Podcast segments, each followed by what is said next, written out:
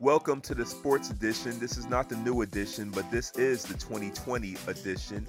So my name, my host, I'm the host Shay, and then my co-host is JC, estimated November 23. And JC, what was that? Was that a was that a good intro? That was solid. Solid intro. Solid. Yeah, solid. Okay. Uh, solid A minus. Okay, okay, okay. Cool, cool, cool. Learn to get better with the intros. But it has been an eventful week in basketball. And also, we're going to have the NFL starting its new season Mhm. with Thursday night football. Yep. So, JC, are you ready? I am ready. I am ready. You- I, I, I feel a couple different type of ways about the NFL coming back. I don't know how many people are going to get infected by COVID or if it's going to happen at all. It's going to happen. It's going to happen. It, it has to happen because I don't feel like the NFL is taking the right precautions to bring the NFL back. But on the flip side of that, I'm kind of happy that there's going to be football. I'm I'm kind I'm, I'm actually really happy about it. So I don't I don't know how I feel. I don't know how I feel about it. Feel Over under 10 games this season. under Under. under way under. I I, I think it's only going to go six six games if they I- keep I- doing it the way that they're doing because they've made no like like precautions at all. I say I say it's gonna be a solid eight. I say it's gonna be a solid eight because you know the NFL they're gonna keep going and keep going until until the higher ups, the CDC or wh- whoever, are going to tell them like, nah, nah, play. You Here's can't the- be playing anymore. here here's why I think it's going to be under eight. I think that as soon as the first big name gets infected, like when as soon as um, Brady? Mahomes or uh, Jackson Brady, like any of the big names, or Aaron Donald or somebody like that, as soon as they get infected, I think if the league doesn't shut it down himself, I think players are just going to be like, yeah, we're not doing this. This is stupid. Yeah, and we also had, I mean, even like during the off season, also had that one Seattle Seahawks practice squad player, training camp player, Yeah, who I don't know if do you know that story where he brought a girl he in, brought a girl to into the hotel like a moron. Yeah, Yep, tried to pretend she was a football player. She had pads on and everything. yeah, not the smartest move for that uh, for that twenty two year old. Do you think he would be a little bit smarter than that? But yeah, I Yeah. and now he's out of a job. So, and I think there's going to be a lot of players that are going to probably not not not not do something as stupid as that, but going to try to toe the Yeah. line a little bit and not take it as seriously. I mean, Kirk Cousins already said he's he's not taking it seriously. He doesn't really care. Yeah, I don't, It- I, I don't, I don't, I, and that's the thing. Because the funny thing is, is that even how how dumb that player that player's move was with bringing a girl. I feel like a couple other players are probably going to try to do the exact same thing. Probably, like honestly, like I'm gonna be real now. Mhm. Okay, I don't want to say that, but NFL Nah, you players. say it now. All right. Uh, I want to say, well, there's uh, there are very smart NFL players. They are. Yeah. Like Drew Brees is very smart. Um, Richard Sherman's a very smart player. Mhm. Um, Myron Rolle, who didn't really make it to the NFL like that Myron because he Rolle, was shout focused out. on being. Say it again. Shout out Myron Rolle. I forgot about him. Yeah, yeah, he was focused on being a doctor. Yep. But he was a good he was a good football player. If he wanted to be in the NFL, he could have. Um, he's probably like one of the smartest people you could ever meet. I never met him, but I'm pretty sure he'll be one of the smartest people you could ever meet. Probably. But I still say the general football player, they're just not as socially as aware as other people in different sports. That was a very PC It- answer.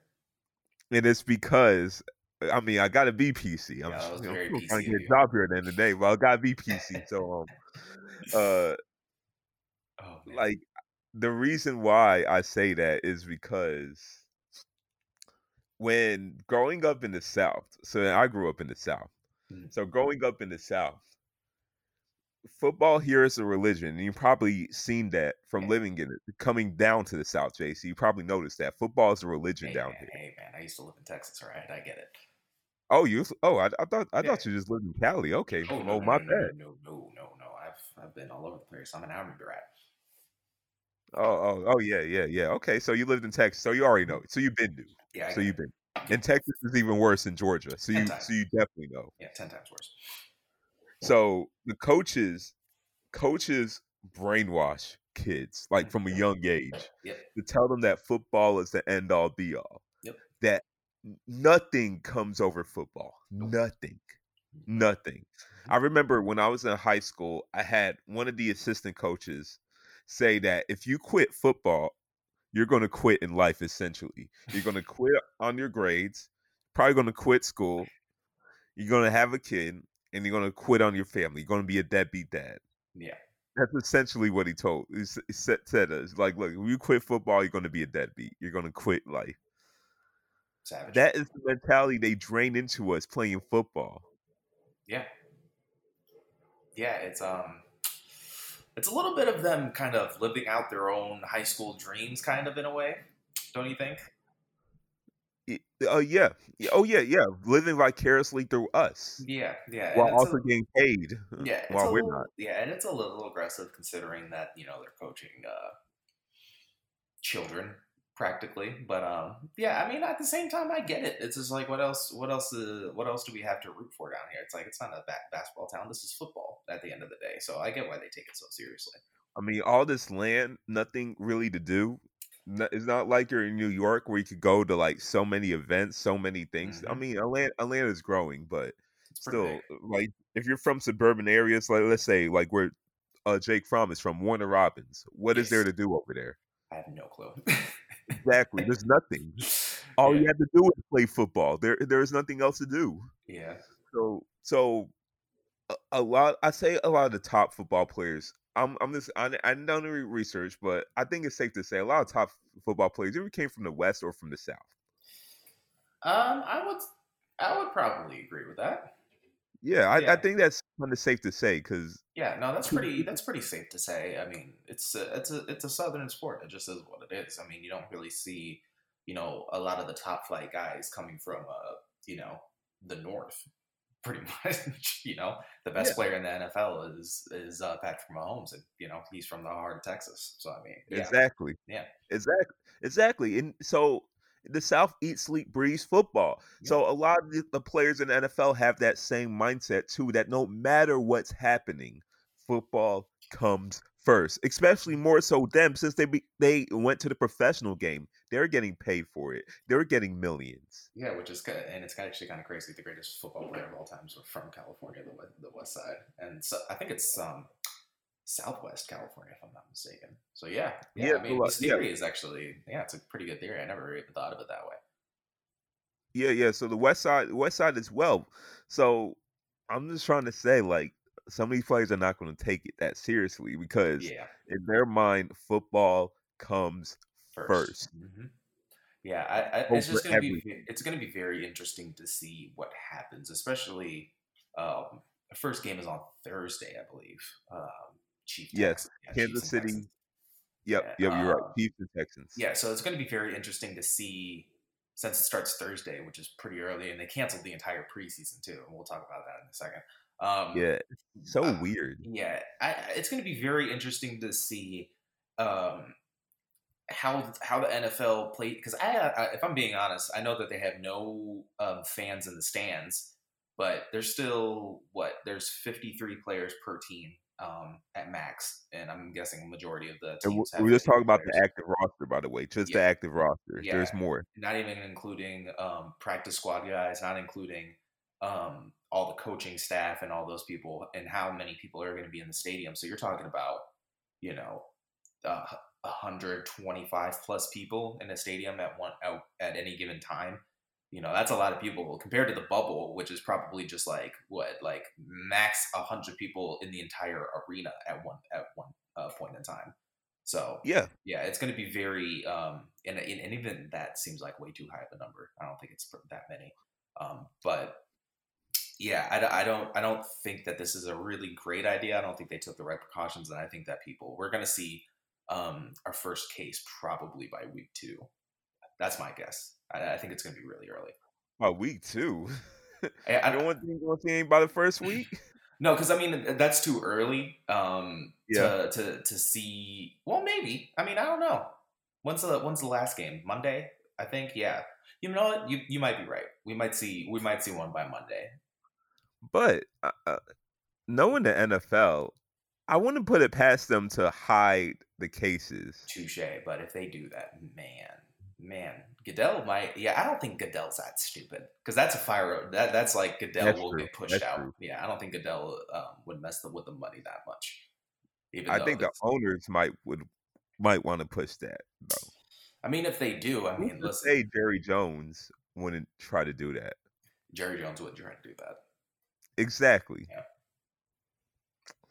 Yeah, so that's true. like yeah yeah um i don't think the season is going to last which is why i usually play fantasy football for money this season i'm definitely not playing for money that i feel like that's money going down the drain Yeah. if you play fantasy football for money in this season like yeah, we put five dollars on our fantasy league.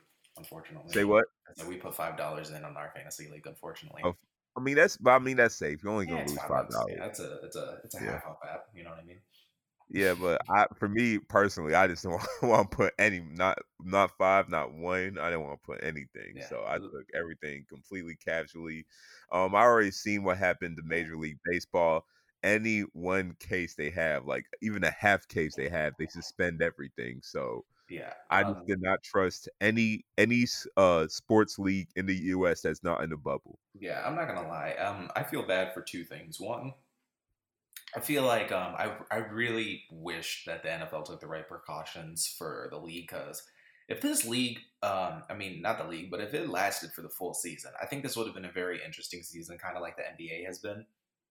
Um, in the sense that I don't think that the teams um, are going to be like the top teams are going to be the favorites. Like I don't think the Chiefs and the Ravens, obviously they'll be the favorites, but I feel like this could have been that type of season where you know um, you know these teams wouldn't perform as well because they didn't have the preseason they didn't have the summer No. to like work out with each other i think that we could have saw like an upset um, with some like some random team like the packers or you know the eagles maybe if they got their crap together or you know Yeah. the And then some certain teams have some advantages, like the Browns, for example. The Browns were able to practice Yeah. longer Mhm. than some other teams. I think Seahawks as well. The Washington football team, they had the advantage of practicing longer than some other teams. yeah Tampa Bay, Tom Brady, just because they were in Florida, they I mean they were able to have like a full training camp, touching each other, whatnot, like it's regular because they live in Florida. Yeah, I gotta So- tell you, man. That then, yeah, and that would probably have been my team to make the Super Bowl solely due to the fact that you know every week that's all you see is like, oh yeah, Tampa Bay's been practicing for like a month now together. So I'm just like, yeah, I They had full train. They had full OTAs. Yeah. Um, like everything. It was like it's a regular and season. that crap matters. That matters a lot.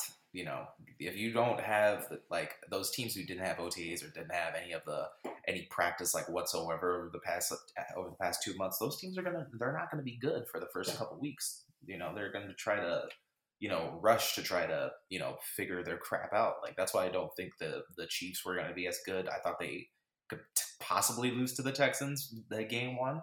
I thought that that was a realistic chance. Um, Especially with the Chiefs, uh, you're still defending football champions. Uh, you're still uh celebrating.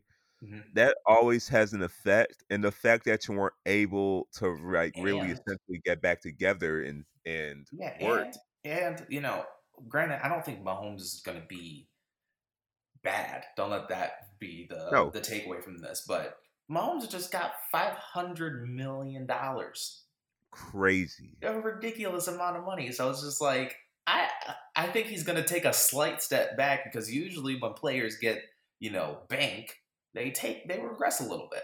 So so you don't. So I don't know. I think Mahomes is kind of built different, though. I think this guy is He just is built different, but you know, listen. Once you make a half billion dollars and you're a Super Bowl Well, champion, I would never you, there's no way. There's no way you don't kind of take a little bit of a step back. I'm not saying he's going to be bad. I still think that He he'll is be. human at the end of the I day. I still think he'll yeah. be an All Pro. Uh, I think I think he'll make the the Pro Bowl, no question. I think he'll be an All Pro caliber quarterback, but I'm not going to sit here and be like Mahomes is winning MVP. Um, I you know what? I still say it's like hard to predict who can win MVP in this type of season now because there's so many variables. But I think it's safe to say he might win, still win MVP. Because I mean, his stats are ridiculous unless Lamar I Jackson think again. I, I really genuinely think that in the system that he's in, and this is not me bandwagoning. I'm not the biggest fan of this guy, but I really think Tom Brady has a really great chance of make of being in the MVP of the season. I really think he does.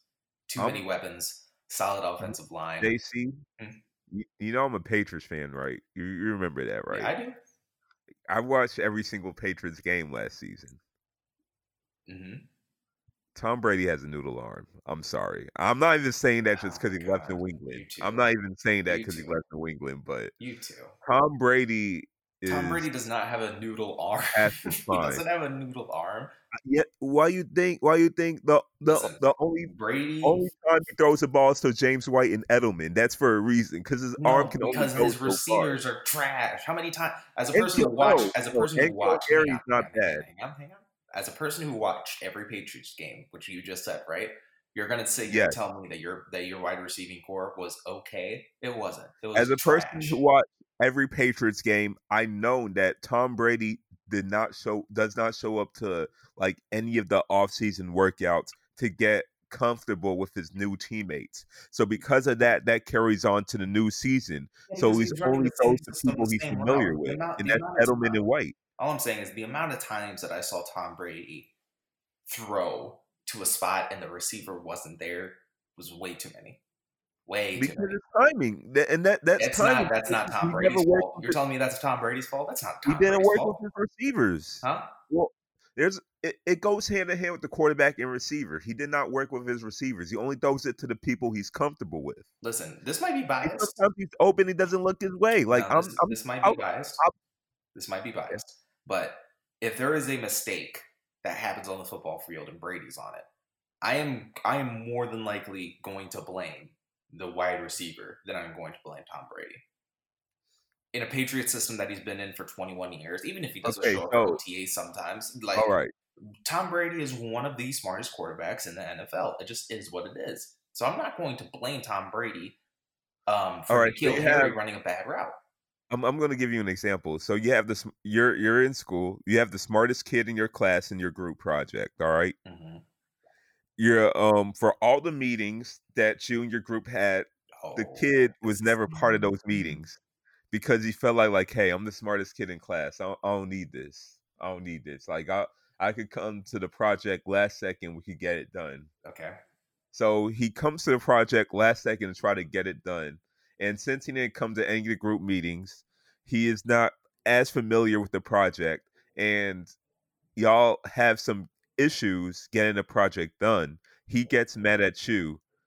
Whose fault is it? Is All it the here's why smartest this- kid in class Here's why this. come for the meeting. Here's why this scenario doesn't work. Right? Are you saying that Tom Brady showed up for no practices? He didn't show up for any of the off-season workouts. He he because he has his own awesome. Did he show personal up he to has his own regular season personal workout? workouts. Was there any reports of him not showing up to regular season practices or anything like that? Was there any? well before the season, like training camp. He doesn't. He doesn't do training camp. He has his own because he has his own personal trainer. He doesn't do training camp. Oh, for the yeah for the summer. Patriots, Yeah, for the no, for summer. the Patriots. Yeah, when he was in the Patriots, he did. He yeah, does for it the for the summer. Bucks now. For the summer, yeah. Yeah. But when the thing is for the Patriots, like pa- the Patriots this past season, like the past season wasn't the same Patriots from years past. right, well, let me. It was a- well, they had so many new think- players. Okay, so would you be willing to admit that you're wrong if um, your receivers are doing the exact same thing with Cam Newton and Yes. Stidham? Yes, I feel like I actually, guarantee you that's exactly what's going to happen. I feel like uh, well, Cam Newton is going to be the starter. Jarrett Stidham's not touching any any like part of the field, going but get injured week five. don't, don't wish that on me. But I'm um, not wishing it. It's just a fact. I mean, players who are just listen. I, as a person who loves, actually, matter of fact, he might get injured. Uh, uh, I feel like you guys play good defense like week, like week four. I don't know why. Anyway, um, as a guy who, um, oh, that's right, he played the Chiefs week four. Yeah, he's getting injured that game. Listen, Cam, I love Cam. I want Cam to do well because I, I, I- feel those Instagram posts where he's just like everybody I'm doubts this, motivated. I'm inspired. He's motivated, but listen, at the end I'm of the inspired day, by looking at it. It makes me want to work. listen, at the end of the day, And those cryptic messages, Yeah. too. I, I love it. I love it. I'm I'm all in. But at the end of the day, just like Carson Wentz, injured players get injured. I am an Eagles fan to the day I die. Carson Wentz is Even getting though you injured. had essentially a year of rest, Carson Wentz is getting injured. But even though Cam Newton had essentially a year Cam of rest, I mean. I, know, I know I agree with you, Carson. Carson always gets hurt. Yeah, Ca- Cam, Cam has been injured for what the past five years. Ever since the Super Bowl, which was what five years ago, four or five I feel ago. like he's gonna, he's barely going to run this season, though. I feel like I feel even like Belichick doesn't run, going to let man, run even like if he that. doesn't run, I don't know that shoulder, man. That shoulder, like we, we see it time and time again. When player when players become injury prone, uh, like that just doesn't go away. It just doesn't go away. I mean, it, I mean, it is what it is. It now, um, I hope it doesn't. I hope, he, ha- I hope he has. An, I hope he has an Andrew Luck type season. I don't, know, I don't know if you remember Fred Taylor, but it went away for him. He was injury prone like early in his career for the Jaguars, but it went away for him towards the end of his career. Yeah, and I mean Andrew Luck's last season. I mean he wasn't injured for that entire season, but then when he retired, he was injured again. So I mean, you know, I hope he has a comeback season. I really do. But listen, he's like, especially you say he's not going to run. I'm telling you, this receiving core is not good. He's going to run. Maybe not against the Dolphins. I I think N'Keal Harry's actually a good player, but the thing with Brady, he just didn't have the arm anymore at his age to, to get to him. his arm is not even that bad. guy. You don't need a cannon in order to be successful. His arm is not that bad. I watched his his the ball His sails. arm is a meat. Is, the ball his arm is, sails. his arm is middle of the pack. That ball is not getting to Mike Evans. I'm sorry. Godwin That is going is to become is going to become Edelman Besides, on steroids. Tom for them. Brady's Tom Brady's game has always been short pass, short pass, short pass, short pass, Not when it was medium, with short, Randy short, Moss. short, long. That's all. That's been his entire game is just throwing these five yard dots. T- not, Tom Brady, not not when when they had Randy Moss. yeah, because that was Randy Moss and Brady was twenty six. Well, they got well, they got Mike. Yeah, and that's when because he had the arm to get it to Randy Moss. If Yeah, they but- had prime Randy Moss on that Patriots team at 40 year old Brady, he would not be able to get it to him. Are you really a Brady doubter right now just because he left? I'm not. team? I'm no. I'm not a Brady doubter because I'm left. He left my team. I was being real. I was saying the same things like this past season. Like it was kind of holding you don't us think back. Brady's good anymore? I was like, look, I love Brady, but at that age now, he was kind of holding us back. Oh man, so I mean, Max not, not type. saying that we're better without Brady, but at this point, he was like holding the team hostage. They need to rebuild and and So- grow. holding your team hot. You didn't you guys go twelve and four with that terrible team? Didn't It y'all make the wasn't terrible. That defense was historic. Your de- your your defense wasn't historic. It was good. It was great. I mean, it was really great. It was we had. Stephon Gilmore. We had Hightower. Like really? We had Okay, Flowers. historic for the Patriots. Is that what you're saying? Th- that was the best Not his- defense we had in Oh, like yeah. um, okay, pretty for the much a Patriots, yeah, lifetime. Yeah. yeah, yeah, historic for the Patriots. Yeah, I thought you were meant like historic in terms of like the NFL. I was just like, you're out of your mind. But okay, so if we had we had that defense, honestly, honestly, had this is really the good defense, strongest but- team we had for Brady. okay, so Aside from the receiving core, how many people- receiving core. how many people did y'all um, keep? Is your defense still going to be good or no? I don't. I oh have no, the idea. defense is gonna be horrible this year. You know how many players opted out? I have no. I have no clue. Yeah, when Brady Hightower opted out. Um, some other starters opted out, but Hightower is the biggest one that opted out. All I'm saying is that you guys made the playoffs last season. Um, you can't say that Brady held you hostage. That makes no sense. That makes no sense. You can't say that he held you hostage. It's, it's kind of like the. Brett Favre Packers thing. It's just that, like, like, look, we need to eventually move on. And honestly, Brady, Brady, like, towards when it had when, when the Patriots had that losing streak, Brady was one of the guys struggling. And I've said this to my older brother that, like, look, if we had, if we still had Jimmy Garoppolo, knowing Belichick, he probably would have started Jimmy Garoppolo over Brady by now. Knowing. Belichick, because Belichick, because Belichick really doesn't. I mean, like, listen, did he have- fuck. Listen, did he have one of his worst seasons of his career? Yes. Not re- I mean, one of. It wasn't the worst season of his career. I don't think. I mean, the stats don't really do it justice. If you actually watch no, the game, it's not even the like- stats. I'm not even talking about the stats. I watched I watched some Brady games, and because everybody was like Tom Brady's awful, this and this and that. I think people were held holding him to such a high, ridiculous, dumb standard. I mean, uh, we're being- Patriots fan. Of course, being- we were holding him to that yeah, standard. you're holding him to this insane, crazy standard, hoping that he saves your team. And I really think that your receivers were not good. That offensive line wasn't great either. On top of that, and It wasn't. you put him you put him in this like kind of ridiculous situation where you're just like Tom Brady save us like you always do. And yes, he is 45 and you got to give him something.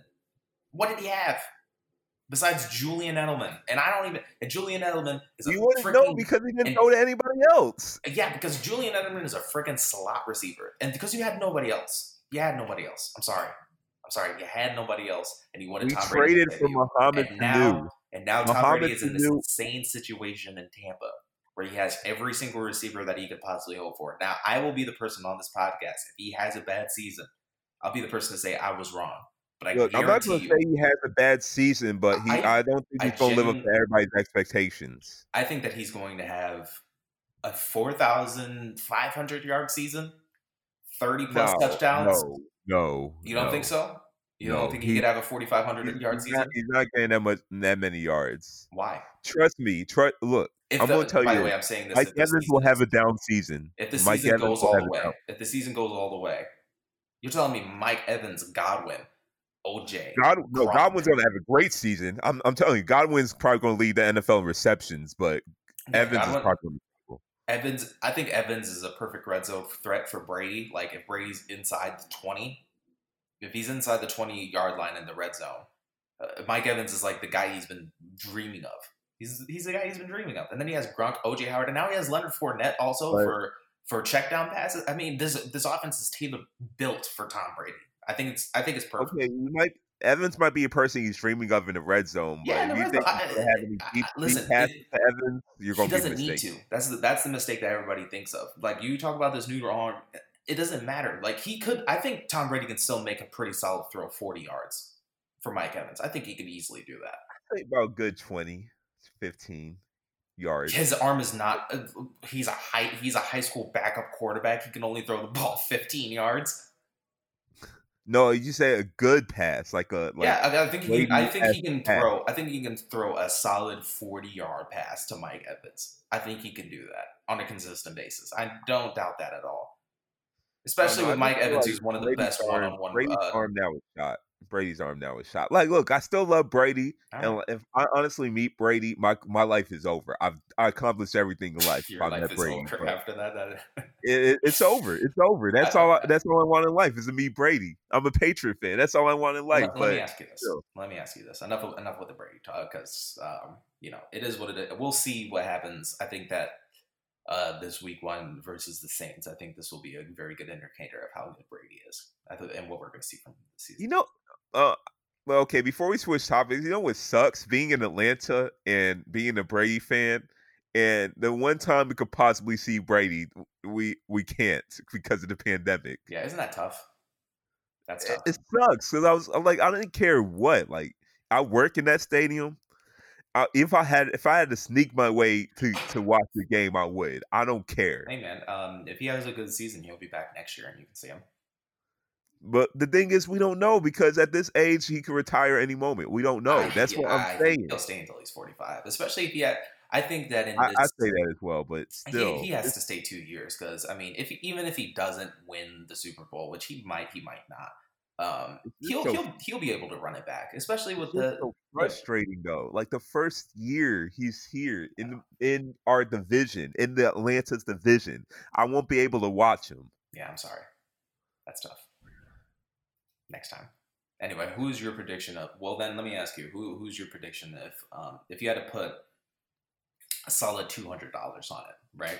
Who would you say wins the Super Bowl in this weird scenario of? So hard nowadays. isn't it?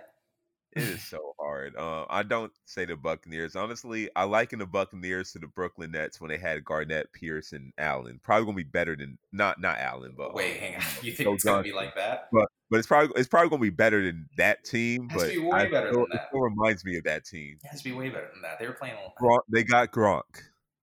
I don't think Gronk is going to be uh, that great, if I'm being honest. He's not. Yeah, I don't He's think. not. I don't think Gronk. Listen, they have three tight ends. Yeah, if Gronk starts playing bad, they're just going to put in another tight end. That's why I think it's fine. I don't think Gronk. And you think Brady's gonna let that happen? Yeah, You think Brady's gonna let the yes. let Bruce I don't Arians think Brady's. I don't think Brady is so dumb to the point where he's going to play a bad player. If Gronk is playing bad, he's going to be like, "Yeah, bench that guy. Screw him. He's not helping us win." Okay. I, I think that I don't think Brady cares that much about friends. I think he cares way more about winning a seventh title and being declared like, yeah, I am the greatest quarterback of all time. None of you guys thought I could do this in Tampa. Boom, and then he wins a Super Bowl. He is no question the greatest player of all time at that Oh, point. I already think he's the greatest player of all time, but like, I yeah, I agree with you. I. I, He- he- I do too. he- I think that just solidifies it though. That's like the He- um, that's like if Jordan won a seventh title. That's like yeah, there's no more like discussions between me and LeBron type thing. I think Yeah. that's what this is for Brady. Yeah, Brady might be the type person that'll bench his own brother if he ain't playing good. Like, yeah, Yeah. I, I could I could see that. Um, so Tough division. that would win the Super Bowl. Oh, that's the toughest. Of, that, that's the toughest division can get. Granted, two extra playoff teams though, which is nice, which is great. Yeah, So well, yeah, that, that that might that might help that NFC South division Yeah. Because you say you got the Falcons. Falcons are are bound to have a bounce back year. Look, they got 11 first round picks in their starting lineup. Like they- they- in their offense, they got Gurley. Even though I'm still not sold on Gurley, I feel like My money's in the pot on Gurley. I feel like their he has a passing game is strong enough. Yeah, where- maybe. Yeah, maybe. I, I don't know. I just have this weird feeling when it comes to certain players. Like saying I have the same feeling about Todd Gurley that I have with Jonathan Taylor. I feel like they're just gonna go off. I don't know why. I just have this feeling. I don't know. I, I just I just looked at Gurley this past two seasons after he got like that of another knee injury, Mhm. and I just think he's done.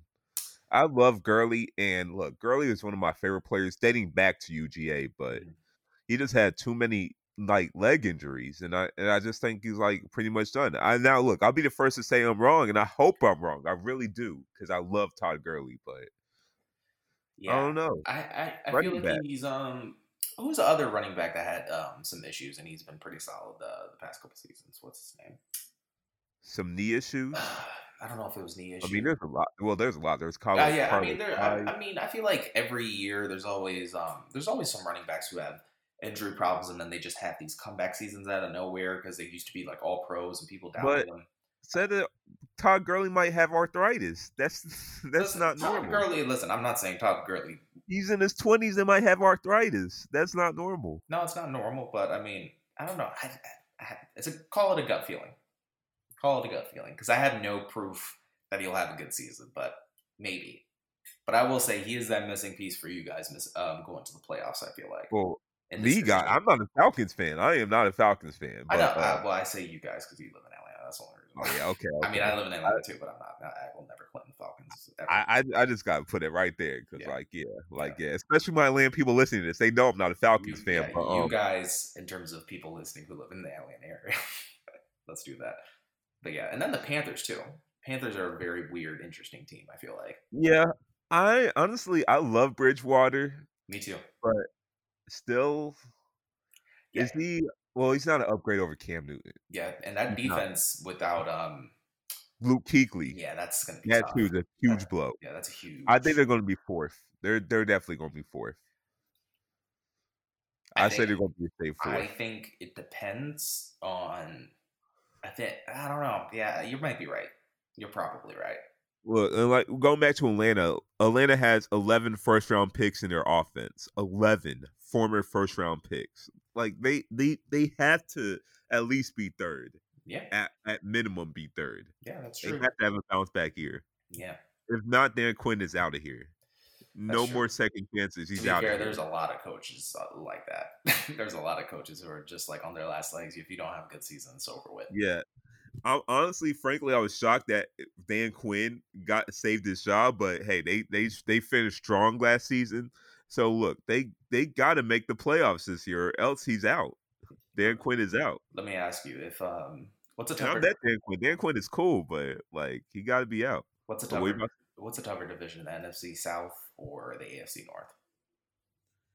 AFC North with Lions, Vikings, Packers, and Bears. No, The the, fact AFC that the Bears North, the Ravens, Bengals, Browns, Oh, I was talking about NFC North. My bad. Yeah, uh, A- AFC North. AFC yeah. Yeah. So Ravens, Browns, Steelers, and Bengals. Yeah, I think the Bengals are going to have a really strange season. I don't think they're going to win a lot of games, but I think that they're going to surprise a lot of people. I think that they're probably going to win like four games this season, but I also think that they're going to have a lot of close games. I love the Browns. I know I I'm not sold on that division. I think it's Ravens and everybody else, honestly. you don't think the Browns could have them just a surprise year like last year, but now there's no expectations. I think that that's a this is a I don't situation. trust the Browns as far as I can throw them. I do not trust the Browns at all. here's my thing about the Browns. Last year they had all these expectations. Baker's coming off of uh, one of the best quarterback rookie seasons of all time. He has all this hype around him. The team has all this hype around him. They get o- OBJ. Baker. Huh? We are one of the few believers on Baker. I love Baker Mayfield. Uh, there's no, I, I think there is a 0% chance that he has a bad season this year. Zero? Zero. Ba- Baker Mayfield. No expectations. Everybody's hating on him. It's the, the same that had- situation. it's the same situation where he was at Oklahoma. Nobody The guy that had him. more tou- commercials and touchdowns last season. Baker Mayfield. Okay, Stephen A. Um, uh, listen, no, I don't. I don't see it. There's too many weapons. There's no expectation. Nobody believes in this team. Every everybody's hating on Baker. People think that Baker. Um, a lot of people were saying that they should draft a quarterback in the NFL draft this season. Oh no, not that, but I no, that's what I'm saying. That's the type of things that people are saying about Baker Mayfield, and I think that that is a good thing for Baker because everybody's just like, why is everybody hating on me? Do people forget that I threw 28 touchdowns my rookie season? I had a bad season last year, and all of a sudden I'm the worst player of all time, even though we had all these coaching issues. Um, we had all these uh, random. most were his own doing because he wanted Kitchens on that on that coaching staff. He wanted Kitchens as head coach. I don't think Baker had that much power. I think that that was. Oh no! I know we- wanted Kitchens, We're talking about the he had that Cleveland Browns here. They had no, they have no hope in their franchise. Of course, Baker Mayfield had that power. He was their one saving grace, and and there was reports that yeah, Baker Mayfield. They asked Baker Mayfield what coach you want. He wanted Kitchens. Yeah, of course. Yeah, yeah. If they asked him that, then yeah, he's gonna say Kitchens. But I'm just saying. I, and they took him. They took Kitchens. Yeah, and I think that this, I, I think this team has too much talent to like not be good. I think it has too much I talent. to said that last season. I said that last season, and you know what? I But the, but the coaching shit. That's why I was just like the whole coaching stuff. I'm like, yeah, this team could be really good, but this team would also be. It could also have a fall. I didn't think Baker was going to throw 21 interceptions last year. I didn't think that, but Baker didn't show me a lot of things for me to be scared, like freaked out about his future. Like he didn't show me anything to the be the, to the point where I'm like, all right, I'm I'm out on Baker. Like How much do you trust Odell Beckham Jr.? a lot. Um, you know what? Maybe it's because this is like bias, like negative bias, because I had Beckham on my fantasy team last season. Oh, As my upset. second That's what I think it is. I think a lot of people are upset because of those um, And- Cleveland Brown fantasy points.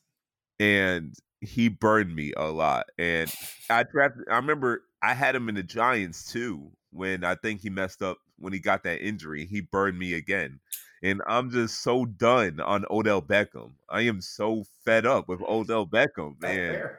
I can't trust anybody on that team anymore except for Nick Chubb. But I can't trust anybody else on that team anymore.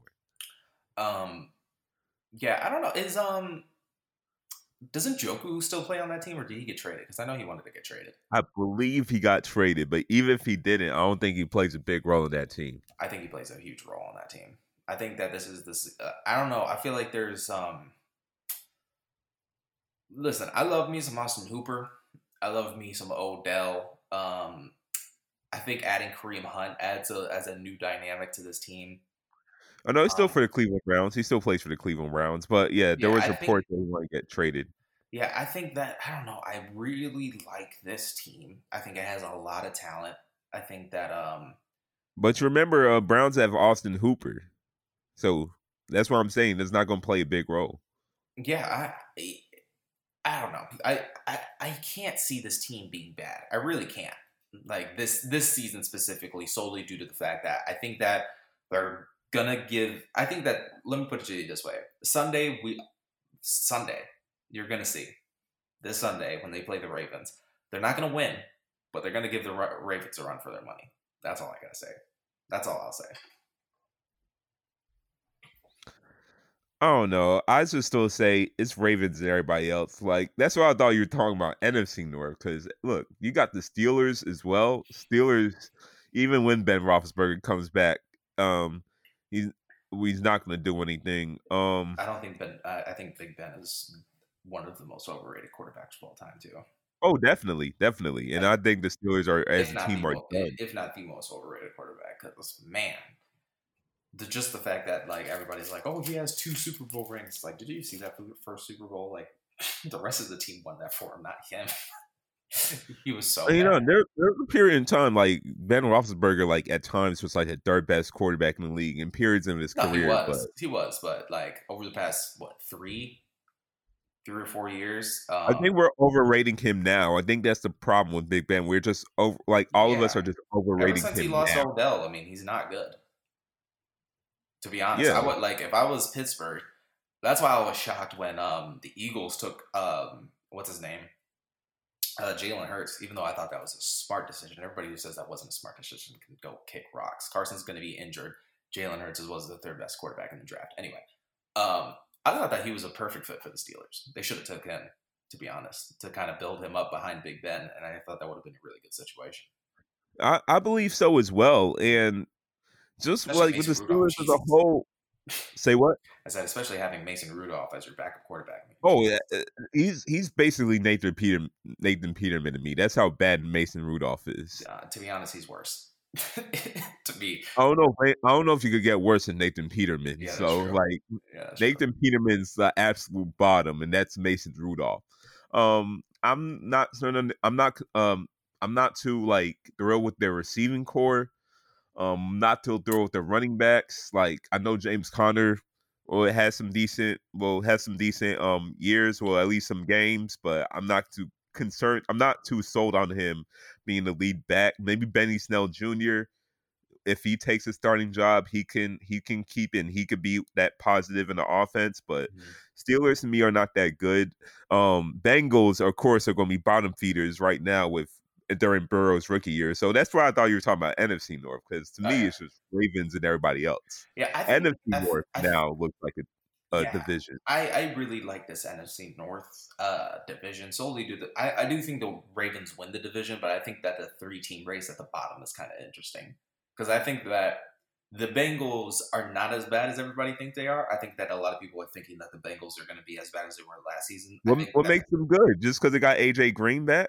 I think Is AJ? Adrian Green's going to get injured um, again because you know he's what 32. Um, I just think he gets in- injured, but I really think that Joe Burrow is going to surprise a lot of people, and I think that the Jonah Williams um, draft pick was actually like a lot, uh, like really an important position.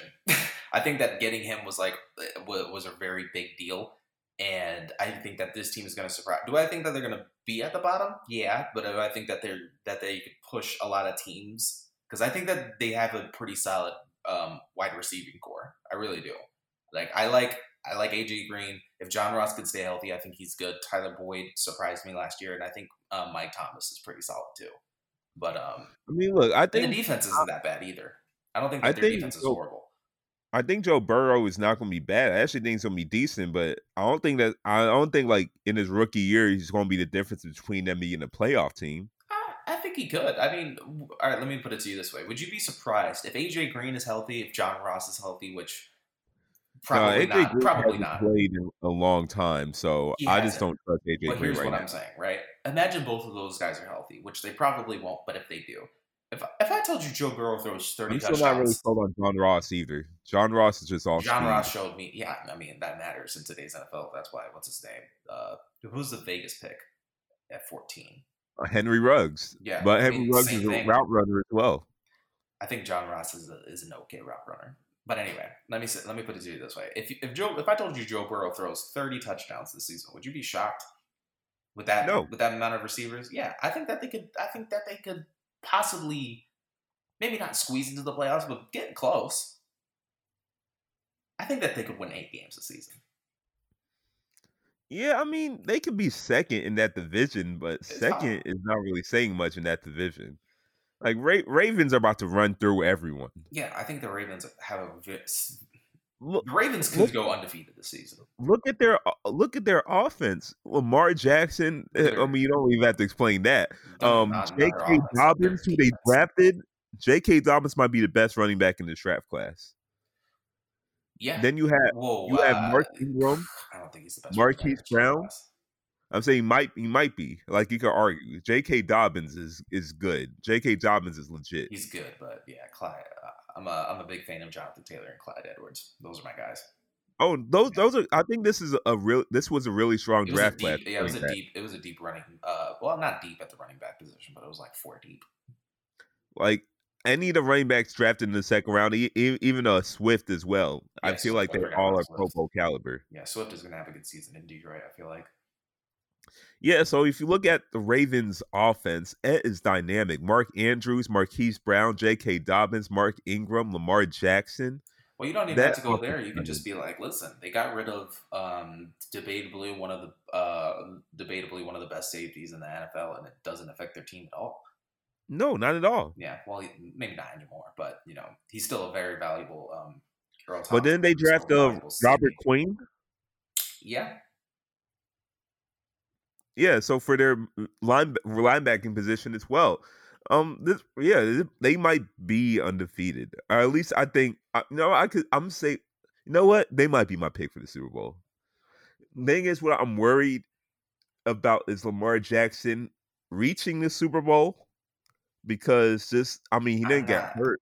I'm But- not. I'm not scared about Lamar. Everybody who said that, like, I want to be clear about this. I don't think Lamar is going to have an issue this season because I know that there's a lot of people who say like, "Oh, I don't know if Lamar can um, reach the playoffs. He doesn't have a good playoff record, even though he's only been in the league." No, not years. not that. I'm just scared that he might get hurt because he's not playing that hurt. many games He's not going to get hurt. He'll be fine. with that with that style of play. but Yeah, but I understand, that, but it's his second year in the league. He's shown no signs of him being like an injury-prone player. He's been I playing know, like I this know, forever. This thing with rushing quarterbacks is is, is something you always gotta understand worry that, but it's like, like he's got a couple years until we start getting to the injury question. That's how I feel personally. We got a couple years, and besides, even then, I don't even think that he has to rush um, like he did last year. He can, but I don't think he has to. Listen, Lamar can legitimately sling the football. He's a much better thrower yeah. than a lot of Oh, people yeah. think. He's way better at throwing. Oh no, you're not doubting me in that. Look, look, I love Lamar Jackson, and I was one of the first people to say I never got why Lamar Jackson fell the way he It did. made no sense. No, Not at all. Especially the Not at all. passing up on him. I was like, "What are you doing? That doesn't even make any sense." Oh yeah, I was mad too. I was mad too. Yeah. Trust me, trust me. But um, you have players like uh, this is what in my other podcast we talked about this comparison: Josh Allen and Lamar Jackson. Josh Allen, uh, I mean, athletically, essentially similar to Lamar Jackson, but no one questioned him if he could be a quarterback. Yeah, I mean, he had he had the possibly the biggest arm, one of the biggest arms we ever seen. yeah. But no one ever questioned him when his problem was being accurate. Yeah, Sam Darnold, Yeah, who was a turnover machine in USC, no one ever questioned him if he could become quarterback. Mitchell Trubisky, I didn't even forget. I forgot about Mitchell Yeah, Trubisky. that was- Mitchell Trubisky tough. was a receiver yeah. in North Carolina. and he at was, one point he in was time. not good at all at North Carolina as a quarterback. Not at all. Yeah, and He was. You yeah. could argue probably probably was better at receiver. Yeah, And he, he's a player that is athletic. He's a player that can run. No one ever questioned his throwing ability. Yep. But Lamar Jackson, who won the Heisman, who won the Heisman, who showed his big arm in Louisville. yeah. But everybody said, like, you know what? He's a wide receiver. He's a wide receiver. He can't throw. He's a wide receiver. He's a running back. He's an athlete. He's a return man. yeah, Everybody doubted him at quarterback. yeah. Yeah. and and that's what I don't know. Like I gotta be real. This is why I say it's the problem with scouts. It's if you if It's Lamar the Jackson, I I don't think it's a scouting issue per se, but I definitely I think it's just the stigma of when you are a It's- it's race. quarterback. Yeah, when yeah, a that's what I'm quarterback, I mean, it, that's what I meant. Scouts and race. Yeah. They use race as a factor because if Lamar Jackson was white, he'll be also to be Steve fair, Young. Also to be fair though, because let's be let's be I'm I'm trying to be completely impartial. Um, Lamar Jackson never threw sixty percent in college, which is a red flag. I mean, let's, Josh let's Allen. Josh Allen didn't do that, and I don't, I don't know. And I'm I'm, just- I'm just trying to be as I'm, I'm just trying to be fair. I'm not saying that he. Okay. I'm not trying to say that he should have been. Uh, he shouldn't have been drafted, or he should. Because I, personally said in that draft class specifically, um, because who was it? It was was that the Sam Darnold Darnold, draft? Was that the Darnold? Darnold? Rosen, Josh Allen. I said that he was the third. I saw. I thought that he was the third best quarterback in the draft. I thought, or maybe second, maybe second. Um, I had. I like Darnold. I Like I liked Darnold a lot, and I actually think Darnold could be a very good quarterback if he was in in not playing for the Jets. But um, yeah, I thought he should have been drafted. I, I thought he was like a no question top I five felt pick. Darnold should never never played his rookie year. I felt like he was just too raw. He needed to sit, but he had all the natural ability in the world. Yeah, I actually thought that. Ironically, the funniest thing, because you know me, I love my mock drafts. So when I was doing my own mock draft for the for the quarterback position, I was doing um, Lamar Jackson to to um, to Arizona. I thought that that was like the perfect fit, and then ironically, they draft Kyler Murray the, the next year um, instead of drafting whatever his name was, Rosen.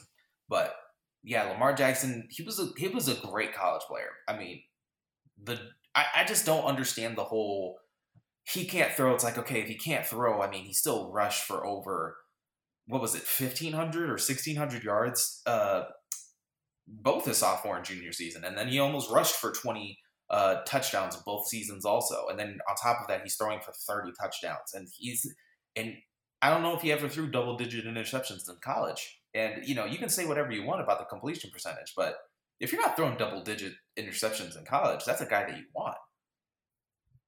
It doesn't matter. It Yeah. doesn't. It, yeah, it doesn't matter if they're throwing sub I mean, fifty. if they're not throwing double digit interceptions, I want that guy. I oh, said 30 I said Lamar Jackson's problem was his accuracy because he wasn't that accurate in Louisville, but no, still he had the arm. It, it I get it if you want him to be a receiver if he didn't have the arm because there are a lot of black quarterbacks that were athletic that didn't have the arm. Brad Smith to be example, but he had the arm to be a quarterback, just like how Josh Allen has the arm but didn't have the accuracy either. Yeah, yeah. I um, yeah. Even with uh, I'm trying to think. I don't know if Michael Vick was um the most accurate at Virginia Tech either.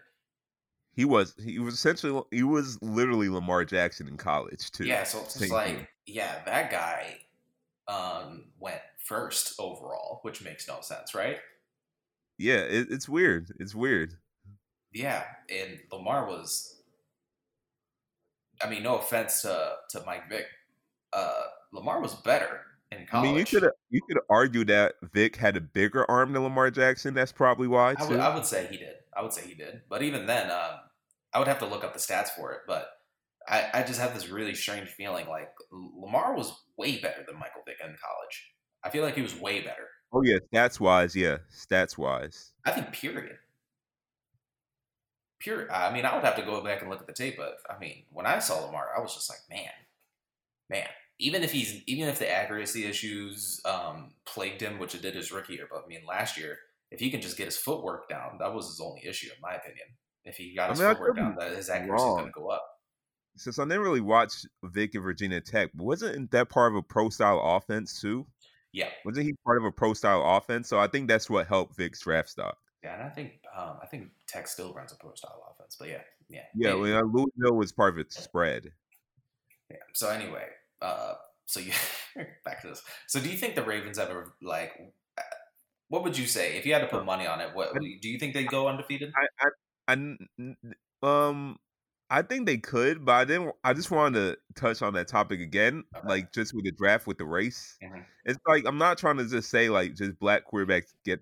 Well, I did say black quarterbacks get discriminated, but it's not just that black people. Like I, it's white running backs too. Because I said this. I said this during the draft before the draft. If Christian McCaffrey was black, it would probably be a top five pick. I said that in the draft. Say what? I mean, he went what seventh? I mean, he went. He was the second running back. Yeah, but- behind. also people Leonard were surprised of his 40 time. And I'm like, look, I watched Christian McCaffrey in Stanford. I'm not surprised at that 40 time. People are surprised because he's a white running back running a 4 4. I I'm mean, like, look, I watched him at Stanford. That's that's true. The only reason why I kind of disagree about the whole top five thing is that um, the running back taken ahead of him was Leonard Fournette, and Leonard Fournette was seen as you know LeBron James at the running back position. So I mean, True, yeah, true, but yeah. and he was incredible at LSU. He was insane. Oh, that's an understatement. Yeah. yeah. So I mean, yeah, to, for for Christian McCaffrey to fall at seven, I mean, it's like it is what it is at that point. All right. Yeah. Yeah. Fair enough. So I think the Ravens can go undefeated. I think they can go undefeated. I mean, but undefeated being undefeated is still such a rare feat, even though Patriots did it, but it's still such a at least did in the regular season. Okay, yeah, did in the regular season. yeah. But it's such a rare feat.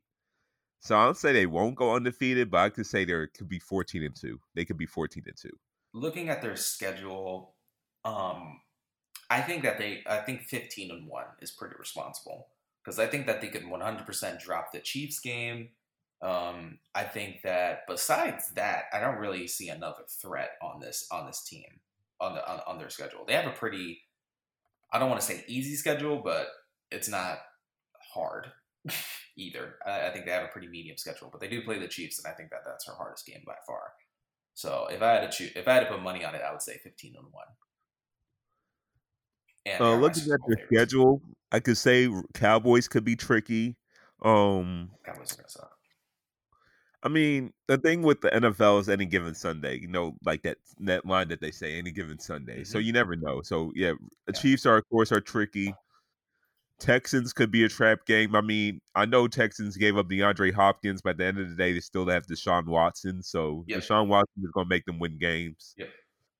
Um, Eagles could be tricky. Yeah. I'm saying yeah, I say they could go 14 and 2, 13 to 3. Yeah, I could um Excuse me. Um, I yeah, I think that that's true. The only reason why I say I think they go fifteen and one is because Texans lose D Hop. They're they're playing that week two. I don't think that the I don't think the Texans are going to have the greatest start to the year, and I think that by week six, uh, Carson's injured, and yeah, and I think that's it. After that, maybe the Titans give them a run for their money, maybe. But even then, I also think that the Titans are going to have a down year. I don't think that uh, what's his name? Who's their quarterback? Last year was their year. Last Tannehill. Tannehill. Yeah, I don't think Tannehill uh, was worth that insane contract that they gave him. Um, yeah, I think that's it. And I thought the Jags were going to give him a run for the money, but then yeah, they basically sold their entire team. So yeah. Speaking of which, uh, how do you feel about the whole tank for Trevor? Tank for Trevor, I think you should tank for Trevor because this guy you were talking about Peyton Manning. This guy might be the next Peyton Manning. I really believe I'm high on Trevor Lawrence. I'm high on Trevor Lawrence. So do you uh, do you think that he'll save this franchise? You talking about for the Jaguars? Yeah, because the Jags are tanking hard for Trevor Lawrence, and I don't, and I feel like that's if, if they don't get Trevor Lawrence, they could get Landry Fields, who I also feel is a great quarterback as Justin well, Fields? a great pick for a quarterback. Yeah, I said Landry Fields. Oh my goodness. Yeah, uh, Justin Fields. Yeah. I honestly Justin. have um Trey Lance above Justin Fields too. I think Trey Lance might be uh, Trey Lance is good. I feel like this is this is just a strong draft for quarterbacks. I is, think it's much better than the draft this past draft. And that's why I think the tank for Trevor thing is stupid. Well, just tank for any. I I just look at it as tank for any of the quarterbacks. So yeah. if you get one, I think you'll be happy. But even then, you want to know what makes me even more upset? I really don't think that uh and it's sad that I said this because I cannot remember his name to save my life. What was their quarterback's name? Gardner Minshew. I don't think Gardner Minshew is a bad quarterback at all. Trash. I'm sorry. Dude, no, he's not. Gardner trash. Minshew is not a trash quarterback. He's not at all whatsoever. Nah, I I am not on the Minshew bandwagon.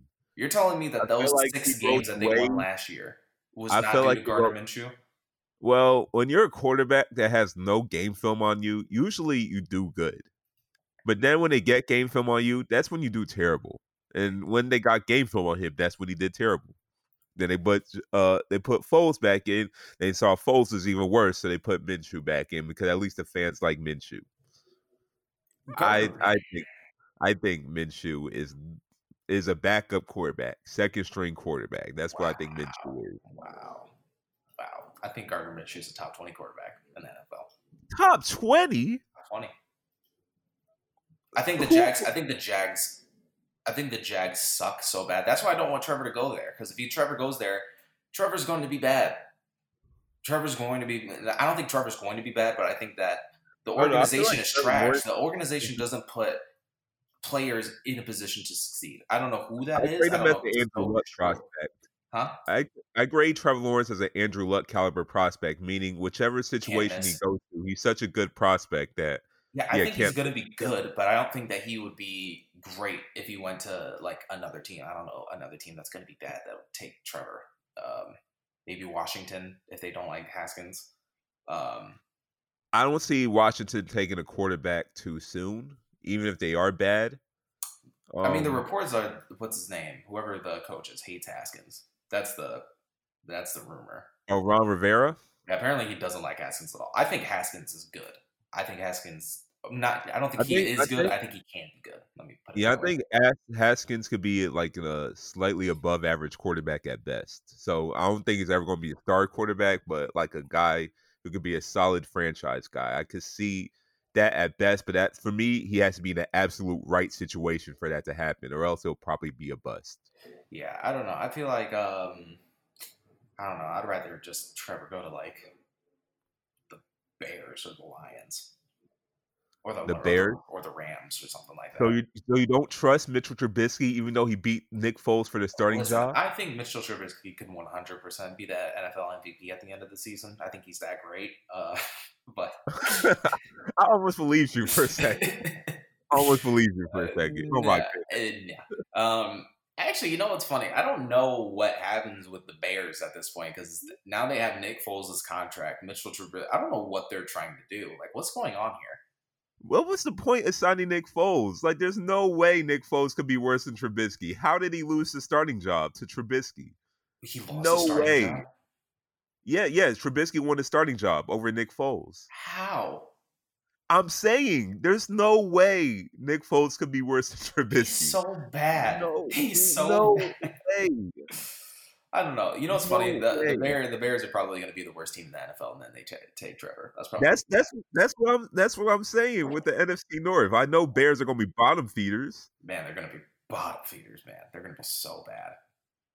Especially if they're Like, starting Trubisky. If they're starting to Trubisky, if that's real, man, they're going to be horrible. Man, what did Trubisky do to win? What did he do? I want to know. uh, he can. I'm looking at it. Says, yeah, he had a pretty, he had a pretty great season. 3,100 yards, 17 touchdowns, 10 interceptions, 83 uh, quarterback passer rating. I watched no Bears game. Um, I only Oh, no. I watched one Bears game. That's If, a lie. if you, I if you one. watch if, if you watch one quarter Trubisky, that's basically you like you could tell like yeah you didn't cut it. I remember watching that first game of the season last year. Oh, it's because Matt Yeah. Nagy is their head coach. That's why.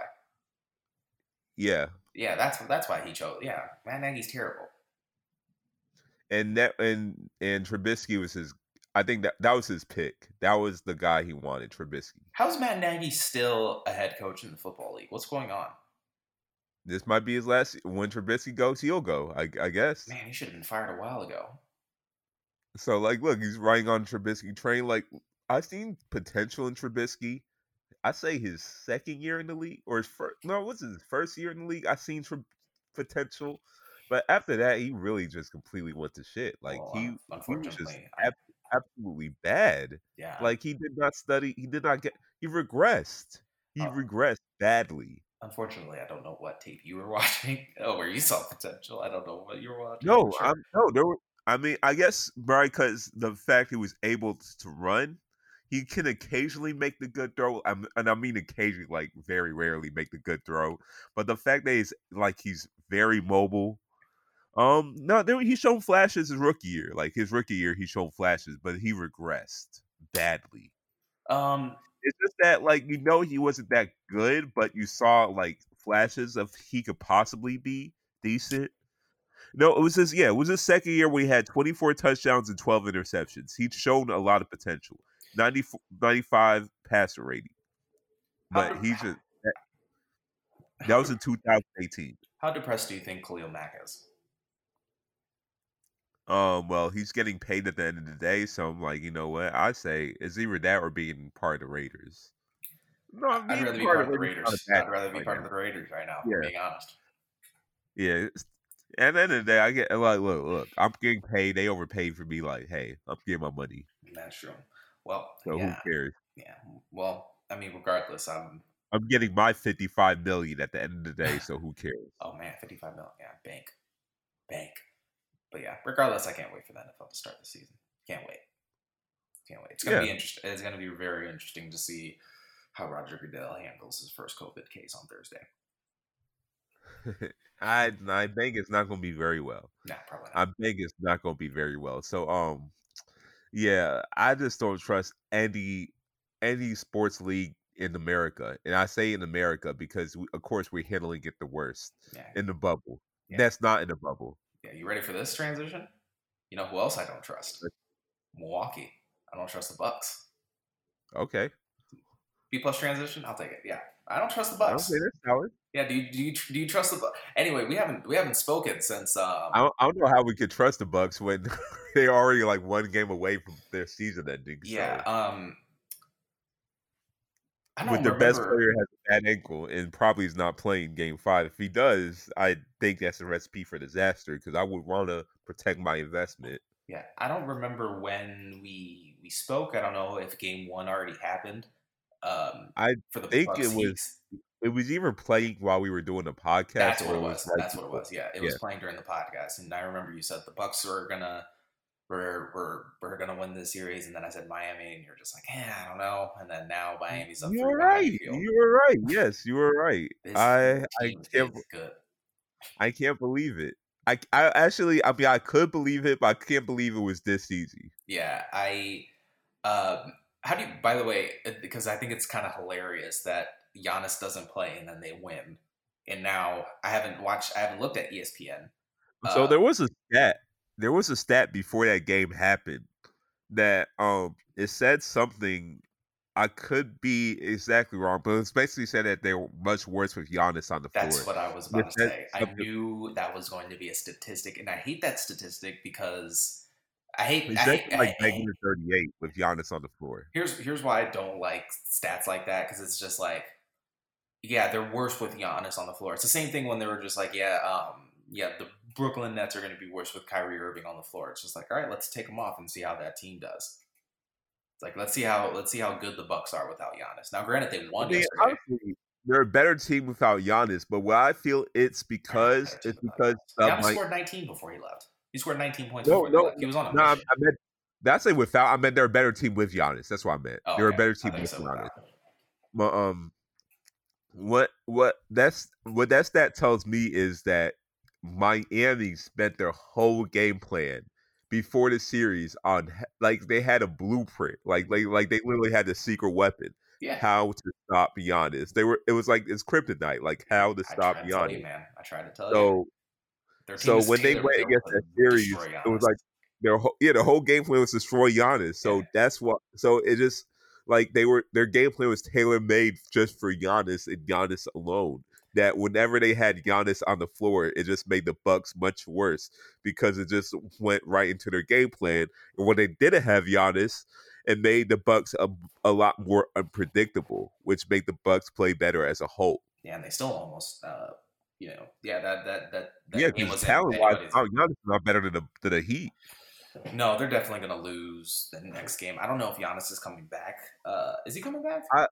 Um, so he he popped his ankle twice during that game. yeah, he's. I feel like it'll be foolish for him to come back, but knowing Giannis, he will probably would He push probably to would. come back. Yeah, But if I'm Budenholzer, if I'm the Bucks front office, I'm you better not let him touch the floor. You don't want another KD situation. yeah. I man. Um, on one hand, I feel bad for Giannis. I really do.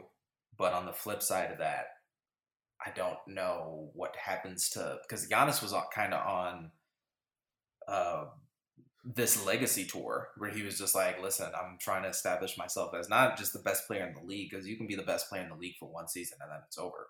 But he was trying to like establish himself, like, "Listen, I'm one of the greatest players to ever play the game," and it's like now, um, it kind of feels like it kind of feels kind of like Jordan rules, doesn't it? Like teams are kind of Yeah, I, like I made that same comparison. I Yeah. made that same comparison. Yeah, it kind of feels like everybody's just like, listen, um, whenever Giannis just crowd the paint, let him shoot threes. If he wants to shoot threes, just let him shoot threes, and we'll lose that way if that's if that's what it comes down to. And it kind of feel it kind of feels like Jordan rules a little bit, and that's why I have Yeah. this strange feeling when. That's why I don't like the statistic when they're like Giannis, because I knew that was going to be a topic. If if as soon as the Bucks lost, like is Giannis really the savior, or uh, are they better without Giannis on the floor? And this, this is this that? is Giannis's. This is Giannis's the Pistons. This is this is Giannis's I Pistons. I, Miami Heat. I have this really strange feeling that next year, because they're gonna lose. They're gonna lose. I don't think that's a question. Um, next year, Giannis is. I, I think Giannis is gonna be. Uh, I think he's gonna because we haven't seen the best Giannis yet, which is terrifying. Yeah, he's going to get a jumper. He's going to get a jumper now. He's fed if, up with it. If Giannis shoots 34, 35% from three, which I don't think is out of the question, that's a terrifying man. It's not even just that. If I feel like we get a mid range game too, like a solid mid range game, I feel like I that's what game isn't really, that bad. But just like a step back, just like size up. Oh yeah, man! If he gets a step back, that's not fair. If, if he if he develops that, I feel like I feel like that's what he's missing. Cause he puts a stack a stagnant shooter and his jump shot, even though he can make it when it opens sometimes, mm-hmm. it just looks so awkward. Yeah. Like this is not natural. He needs to like refine that shooting form and then get a step back. I feel like that would make him a lot more unpredictable. So Miami can't have that game plan against them. For me, the number one thing that he needs to work on is not the three point jump shot, but it's his free throws. I think that his free throws went down oh, significantly this season. Um, if he can knock down, I just need him to be a 70, 77, 70, between a 75 and like 78% free throw shooter. He could be like LeBron, like 70%.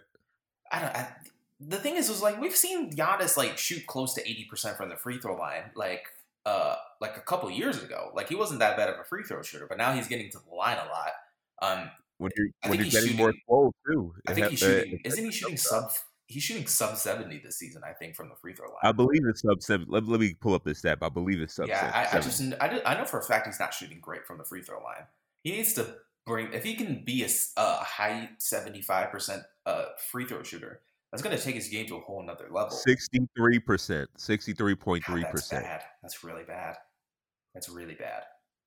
Yeah, from up down from 72.9 last can, last season. Can you see um, when he shot like I feel like he shot like seventy eight percent from the free throw line? Like well, I feel like that was like two three years ago.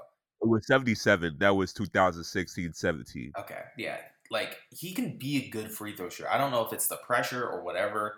But man, well, imagine if he was shooting seventy seven percent from the line. Like his yeah, the difference is line, he had he had he's averaging well, he's the regular season's average ten free throws a game that year when he had his best free throw shooting year, he averaged seven point seven free throws a game. So he's only shooting an extra three free throws a game. I mean, make one more. When you more. get more swole, your jump shot's affected. That's True. that's why I look at it. True. I don't know. Just if he increases that free throw percentage, I think the three pointer is coming because I think he uh, this season he's taken a lot more, and I think when you take more, eventually you're just going to start hitting them.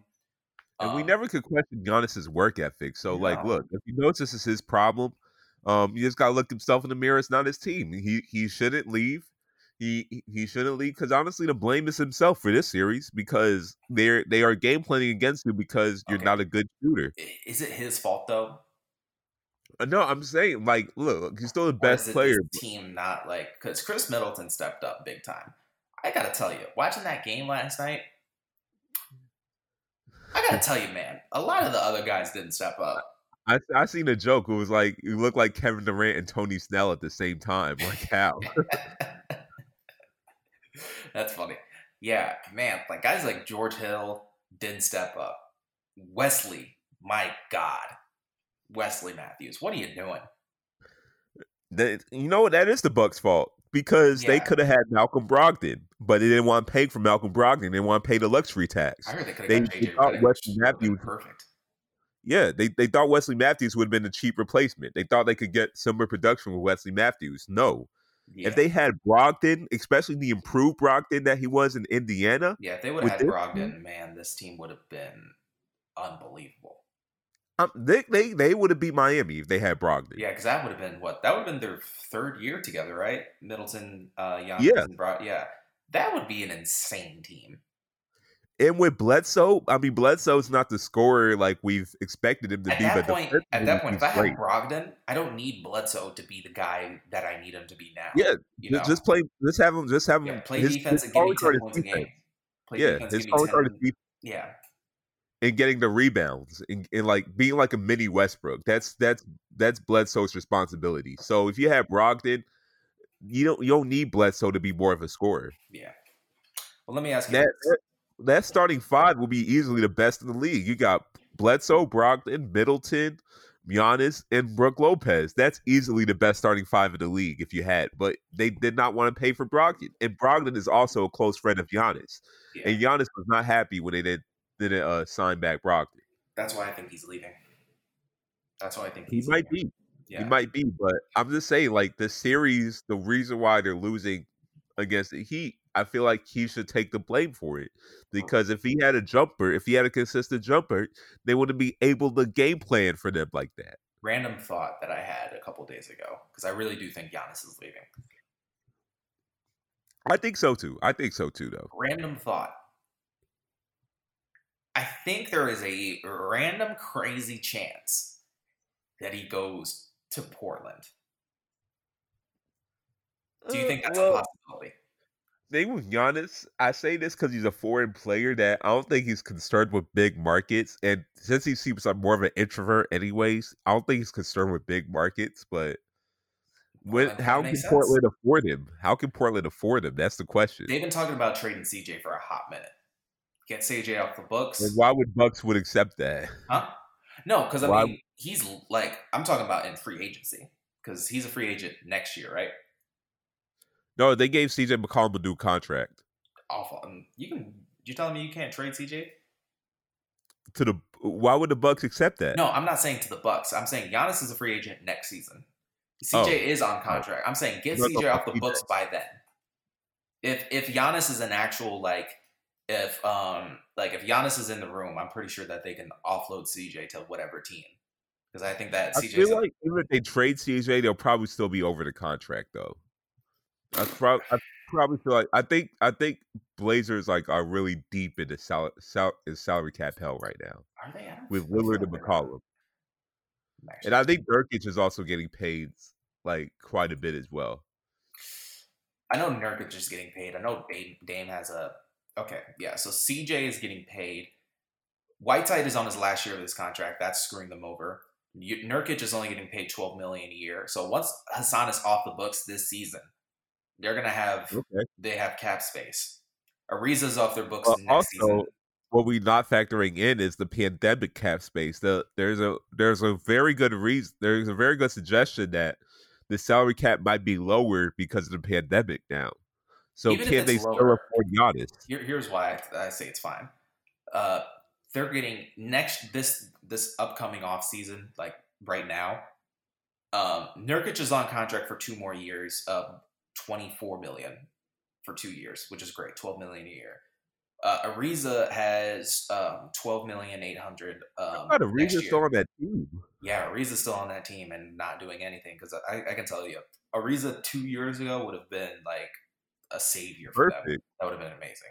Whiteside is getting paid twenty seven million dollars this season. That's over with.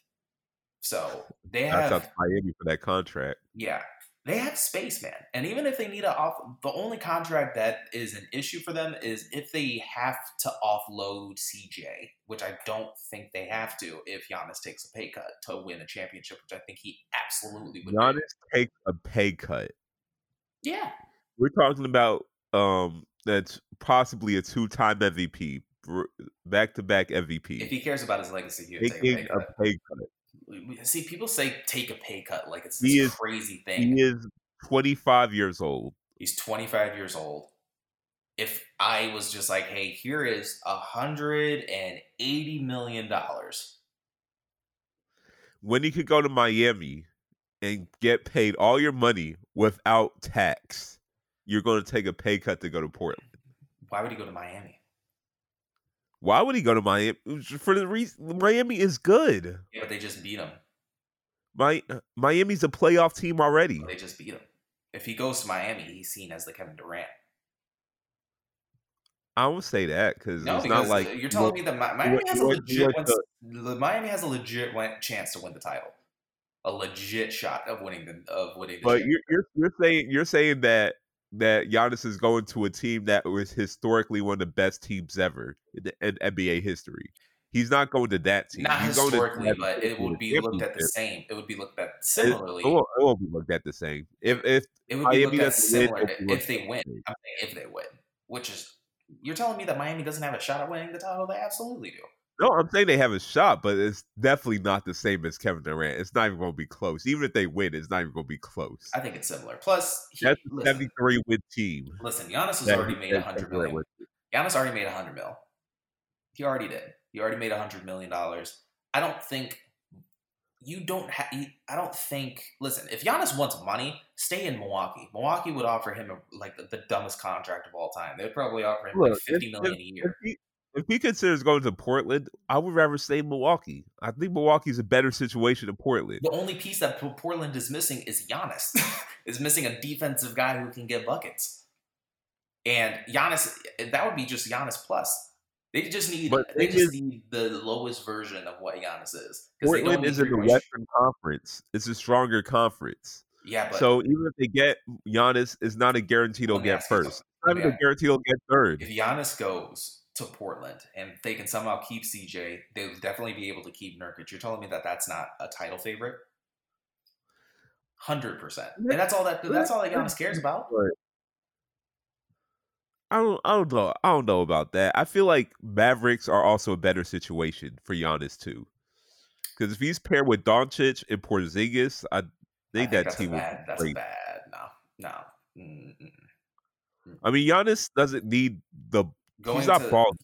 He doesn't need the why. ball in his hands. He's still Luka's offense.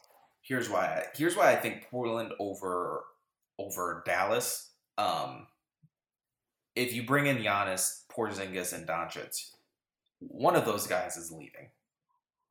One of those guys, because I You think that have- CJ taking a back seat. I think CJ doesn't care about stats at all. No, I think he's on a rookie Porzingis. I think Porzingis cares about stats. I think he cares. I think he cares about the way that people people see him, and I think that if he takes a back, I don't think You that know what? I think you're wrong. I think he actually does care about winning. I think he does care about winning. he He, cares he about. I think he cares about winning. But I also think New he, York for a reason. I think he cares about winning, but I also think he cares about how people see him when he's winning. I really do, because he obviously wanted to win. That's why he got out of New York. But he went into a situation where he's also going to be able to get twenty and ten, and then now he go and now you bring in Giannis, and then he's a third seat. He's the third string. It's no question that Porzingis takes takes a back seat, and plus he doesn't fit. Like they like if they're gonna bring in another guy, I don't think bringing in a guy like Giannis who can't shoot threes is the is the move.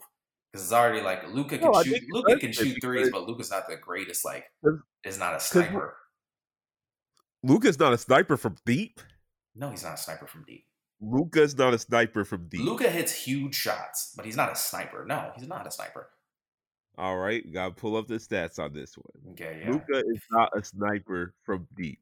Hit me with that thirty three percent. The guy, the guy who hits the step back threes is not a sniper from deep. Yeah, I'm talking about the guy who shoots 33% from three, and nobody cares because he hits huge shots.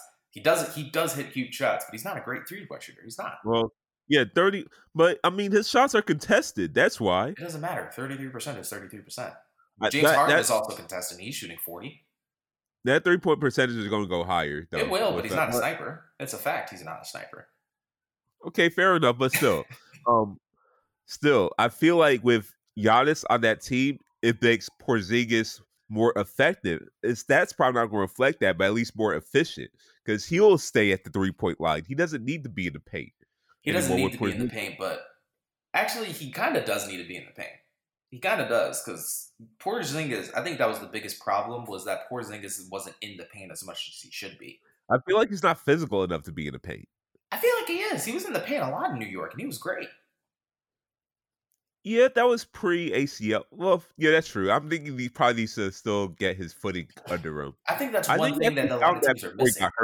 I think that's a, Yeah. a lot of thing that teams are missing is guys that just go bang in the paint. Like that that was my whole um, rant about Anthony Davis during this series. Like why isn't Anthony Davis in the paint twenty four seven getting forty points a game? Especially when you're like five inches taller than everybody else. Yeah, But and also.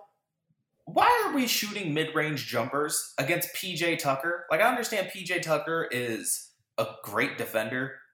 he has a seven foot wingspan. I You don't know care. you do not pull up Tucker. from mid when you have PJ Tucker in the paint. You don't do it. You don't do You that. know what? PJ Tucker probably weighs the same as Anthony Davis, even though Probably, he doesn't but get in the damn post. I don't care anymore. It's so stupid. It's so dumb.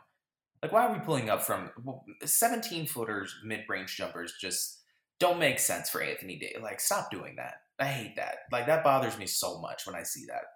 Like, get in the get in the post and draw fire. If you if you miss, you miss. But don't pull up from a 17 foot jump shot with a hand in your face from PJ Tucker. That's just stupid. Uh, That's just a guaranteed guess- miss.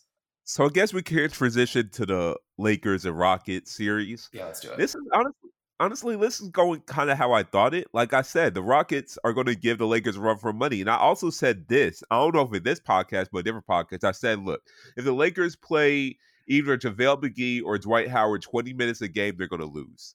Yeah. When they did that the first game, they lost. yeah. Now when they did that, now when they didn't do that, well, J- JaVale McGee went out for an injury. Dwight Howard didn't even play at all. They won. Yeah. Um. Yeah, I, I, I don't know. I, I still don't know how I feel about the Lakers. Um, I agree with what um, what you're saying. I agree with what you're saying. But at the You're- end of the day, the Lakers need other people to step up, and it's You're going to be bold. You were bold with Miami. I'm going to be bold with this. Okay. Rockets are winning the series. Rockets are winning the series. You know, it's crazy. I kind of agree. I kind of agree. But here's the thing. Here's why. Here's why I'm not gonna go with Houston. Um, the Westbrook and Harden thing concerns me a lot. You know, there was a joke that Westbrook. I saw on Instagram that um Westbrook was part of the Lakers team and put Lakers starting five, and they added Westbrook. Dude, yesterday he was how bad. he was. Yeah, I mean, man, like some of the things are, especially, um, I don't know. It's just like sometimes it looks like like Westbrook just takes over the game like it's his team, and I'm like, listen, Westbrook. First of all, you're not 100. percent Second of all, you kind of been trash during the playoffs or Kinda. inconsistent. Yeah, Kinda. I mean, there, the only reason why I say kinda is because he's had a couple good games. He's had two. When I say couple, I mean literally two good games. But man, like, just give. Why are we not giving the ball to Harden? Like, Harden's one of the best scorers in NBA history. Just give him the Let's look at ball.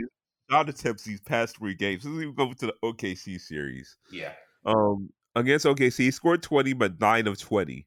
yeah. Um, and he well, almost that- lost that series. Uh, he almost lost that Yeah. series for Houston. Yeah, he Lakers. couple of games. First game one, 10 of 24. Then yesterday, uh, well, September 6th, 4 for 15. Only 10 points. Yeah, Why are you taking as many shot attempts? I don't know. You got a team full of shooters. Why are you you're essentially a center in this offense. Why are you taking as many shot attempts? Yeah, I He's mean, a center point guard. yeah, And he shoots like one too. Yeah, I don't I don't know. I don't Here's the thing. I don't think either of these teams win the title. I don't th- and that's kind of so. that's and that is kind of my main reason why I'm like, all right, I'm choosing the Heat because the Heat have been easily like the most consistent team. Um, but yeah, the Lakers just have this very weird thing where I think it's kind of the same situation with the with Houston, except you know LeBron and AD aren't bad. um, I don't know whose team it is, and I think that that matters a little bit. I don't know whose team because it seems like at times, like yeah, LeBron, it's LeBron's team. It's- Like it's like LeBron, but LeBron wants it to be AD's team, and AD's not taking over for it to be his team. sometimes, but it also feels like LeBron is kind of just like you know what, get the fuck out of the way, Anthony Davis. You're not Yeah, stepping up. because it Fuck gets you. frustrating. Like, no, what? Screw it. Like, let me just take over if you're not going to do it. Yeah, but I think that that's kind of I think that that matters, doesn't it? That matters a little bit. That LeBron wants Anthony Davis to step up. He doesn't step up, and it seems like at times when Anthony is ready to step up, LeBron's just like, you know what, you didn't step up during the first three quarters. Fuck off. I'm I'm gonna do this. Yeah, yeah. Mm-hmm. I, I say, you know what? At the end of the day, this is still Anthony Davis hasn't had that much experience in the playoffs. I know he has it with Pelicans, but as like a favorite, Mhm. he hasn't had those, that much experience being a favorite in the playoffs. So Yeah, I It's- think the it's- Lakers. different situation for him. I think the Lakers are going to be really good next year when they get a little bit more consistency, and if Kyle Kuzma can just step up to the plate, And um, hopefully Frank Vogel realizes, hey, maybe instead of starting JaVale McGee, let's start Kyle Kuzma instead. What do you think? Because I think that starting, like not starting Kyle Kuzma is stupid. I feel I against the Rockets, they should not be playing any of their lumbering big men at all. Anthony Davis should be starting the five. I feel like yeah. any other situation, I'll put Kuzma on the bench, but for this, it's kind of like what the Warriors. Uh, well, it's kind of like not what the Warriors, what the Cleveland Cavaliers did when they had Tyronn Lue as coach. They like they had situations against the Warriors where they never played Timothy Mozgov, or or I think even Tristan Thompson as well, because they knew the Warriors would just burn them yeah. for speed. Yeah, it's just that situation with the Lakers. You just can't play your big men against. Yeah, it's against like you already have Anthony Davis, who's the seventh footer. It's like, why are we starting JaVale McGee? And he moves like a guard. So why are you ha- yeah, playing? you already have one rim protector. They're not. They're not. Um, they're not doing anything at the rim. Like the only person who's going to the rim is, is, is Westbrook. They're shooting like 43s a game. What's the point of starting JaVale McGee? What are we doing? Yeah, it's a liability. It's a liability. The fact that with the Rockets is even though they got small players, they got a lot of players with big wingspans, and you have a player like Westbrook who rebounds like a setter. So you they don't need so like having a center is not really an advantage against them. It's more of a liability. Yeah. Um, let's talk about the best series in the in the playoffs real quick. Um, Celtics Raptors, which yeah, which has been way better than I thought it was going to be. Like I thought it was going to go to six. Um, I think that was my prediction. I think I said Raptors in six. The Celtics like look really good, like way better they, than I thought they were going to. team. Even though Raptors got two in a row, they still been a better team. Yeah, I mm, I this is and and it's this it's series like this where I'm just like I don't know if the Western Conference is better because honestly my my title favorites are the Celtics, Raptors, and Heat. I think whoever comes out of the East wins the title. The thing with the East, the East is usually always top heavy, yeah, and the West is bottom heavy, yeah. Yeah, because man, like Tatum has been playing uh He's a superstar now. He is a superstar. He's officially a superstar. That's the way he's been playing. Yeah, unreal. Yeah, Tatum has been playing like a bubble first team All NBA guy, and um, Brown has stepped up tremendously. Like I love. And he's been the number two guy. Brown has been a number two guy. Brown has been a number two guy. Kemba looks like he's kind of getting a little bit of a pep in his step a little bit, and um, yeah, the team is just really balanced. It's it's really good. And then the Raptors on the flip side of that, I mean, man, like Pascal and uh, Pascal's been great. OG's has stepped up, especially with that game winner, and even after that game winner, he stepped up um, way more than he did during the regular season. I didn't think that OG was going to be as good as he's been. Um, Yo, if Raptors had OG Anunoby um, last season, if he didn't get hurt in the playoffs, man, he would have been crucial. Even, even so much better. Like I felt like even the Warriors with their injuries probably would have it probably would have beat the Raptors. They had OG just coming off the bench and playing defense like that. Yeah, and then you know obviously um, my hundred twenty million dollar guy Fred Van VanVleet, and then uh, Norman Powell, who I'm always shocked by Norman Powell. I shouldn't be. I, sh- I really shouldn't be like how crucial of a guy Norman Powell has been to this team but I love Norman. He's kind of he's kind of my um, sub Dillon Brooks guy for this team, and uh, yeah, this I, I, I think I had Toronto winning. I don't know who I have winning anymore. I don't think I want. To, I'm not going to make a prediction. I just want more of this back. I wish that this um, series would last like 16 games because I've loved now. I've loved the past. Now. I have I had Toronto winning. I had Toronto winning the finals, but now I have Celtics winning in seven. Oh, you have the Celtics winning. Yeah, yeah, yeah. Because they just been looking better. I mean, I know Raptors had that two two games in a row, but when Raptors win, it doesn't always seem convincing. But when Celtics win, it's definitely convincing. I think that the Raptors just. I think that the. I don't know. I really don't. Um, Raptors. Raptors are missing Kawhi, so this is the series where they had that bona fide superstar yeah, I it would have changed the time. Pascal Siakam is not um stepping up consistently. He had a good game um in game four. Yeah, but like he's just not been co- completely consistent. I mean, even, but here's the thing. Here's why I like the Raptors. I think Pascal is their best player. I, I don't think that's um, outrageous to say. I think he's the, been their best player. If you Yeah, step up, Lowry is there to pick up the pieces. And here is my case for Lowry. Um, I, not even my case. These past four games have been my case for why Kyle I Lowry. mean, I say Lowry's their best player, but offensively, Pascal Siakam's their best player. I think Kyle Lowry. Um, I don't know how I feel about him as a Hall of Fame case, but man, he is making a very strong case Oh, for he's a Kyle. Hall of Famer. Do you, Not first ballot, but he's a Hall of Famer. do you think Kyle Lowry's a Hall of Famer? Because I've been very scared to say that publicly. Not first ballot, but he's a Hall of Famer. To be. He's just been Because this is the body of work in his career. He's almost like Chauncey Billups. That was yeah. uh, That, I think somebody said that he's been a he's been the sub Chauncey Billups. He's sub Chauncey Billups. He he was a late bloomer, and when he came onto the scene, he's been a bubble third team All NBA guy, but consistent All Star. You know, Kyle Lowry, I always love Kyle Lowry. Like, even Dave back since Villanova. I remember that team with Lowry, Allen Ray, and Randy Foye. Like, that team was one of my favorite college teams. So, like, look, I'm glad Lowry is now getting these accolades, but I I would make him a Hall of Famer. Not for his ballot, of course, but look, for what he's done for the city of Toronto, for the body of work he's had, ju- uh, I just feel like he's a Hall of Famer. Yeah, I I have the Raptors winning in seven still. I think solely due to the fact that I don't like betting against Tatum because Tatum has been really good, and um, Tatum is a scary guy for the future because you know we always talk about Luka Doncic and we always talk about Giannis and all this guy. Jayson Tatum, guy- Jayson Tatum is- is in the is in that conversation. I feel like he's moving into that conversation of that Luka. six nine. He is six nine, athletic, one of the best shooters in the NBA. Plays Is a like very good play. Kind of yeah, kind of has like reminds Kobe me of Kobe at times, honestly. Like you can definitely see that Kobe had his had an influence in his game, Mhm. like, and he's been training him. Uh, he's been training And Jayson also- Tatum. also surprisingly pretty solid offensive uh, defensively. Oh yeah, I was, I was about to get into that. Yeah. Like not just solid, he's a great defender. Yeah. Like perimeter, interior.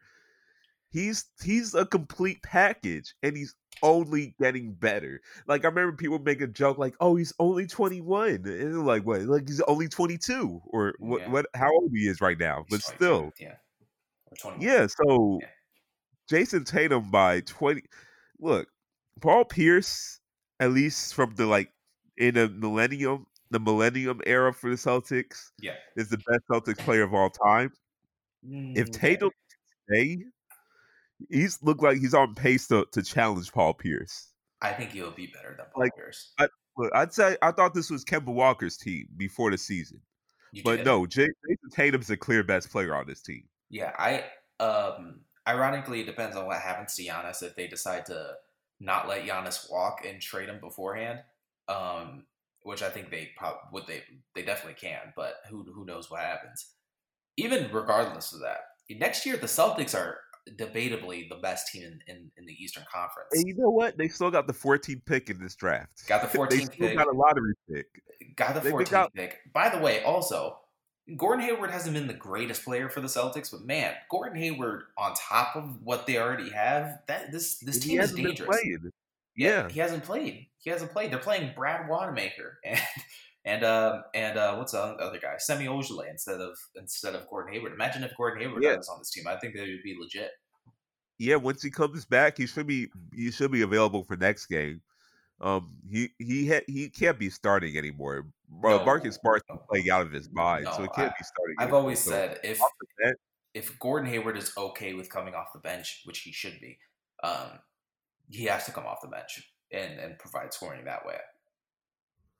yeah. Um, I don't see Gordon Hayward coming back next season though, because I think his contract is ending. I don't see him coming No, coming he back signed a next. four-year deal, didn't he? Oh, he wait. Yeah, he signed a four Hold year. on. I think I thought he signed a four year eighty eight. Is it? Let me let me let me let me, let me uh make sure. Yeah, well, while you're doing Or it that, wasn't that, or just he was a trade piece. I think it was more of a trade piece. no, he could definitely be a trade piece. I, I wouldn't trade him if. Uh, yeah, I think he's there for one more year, if I'm not mistaken.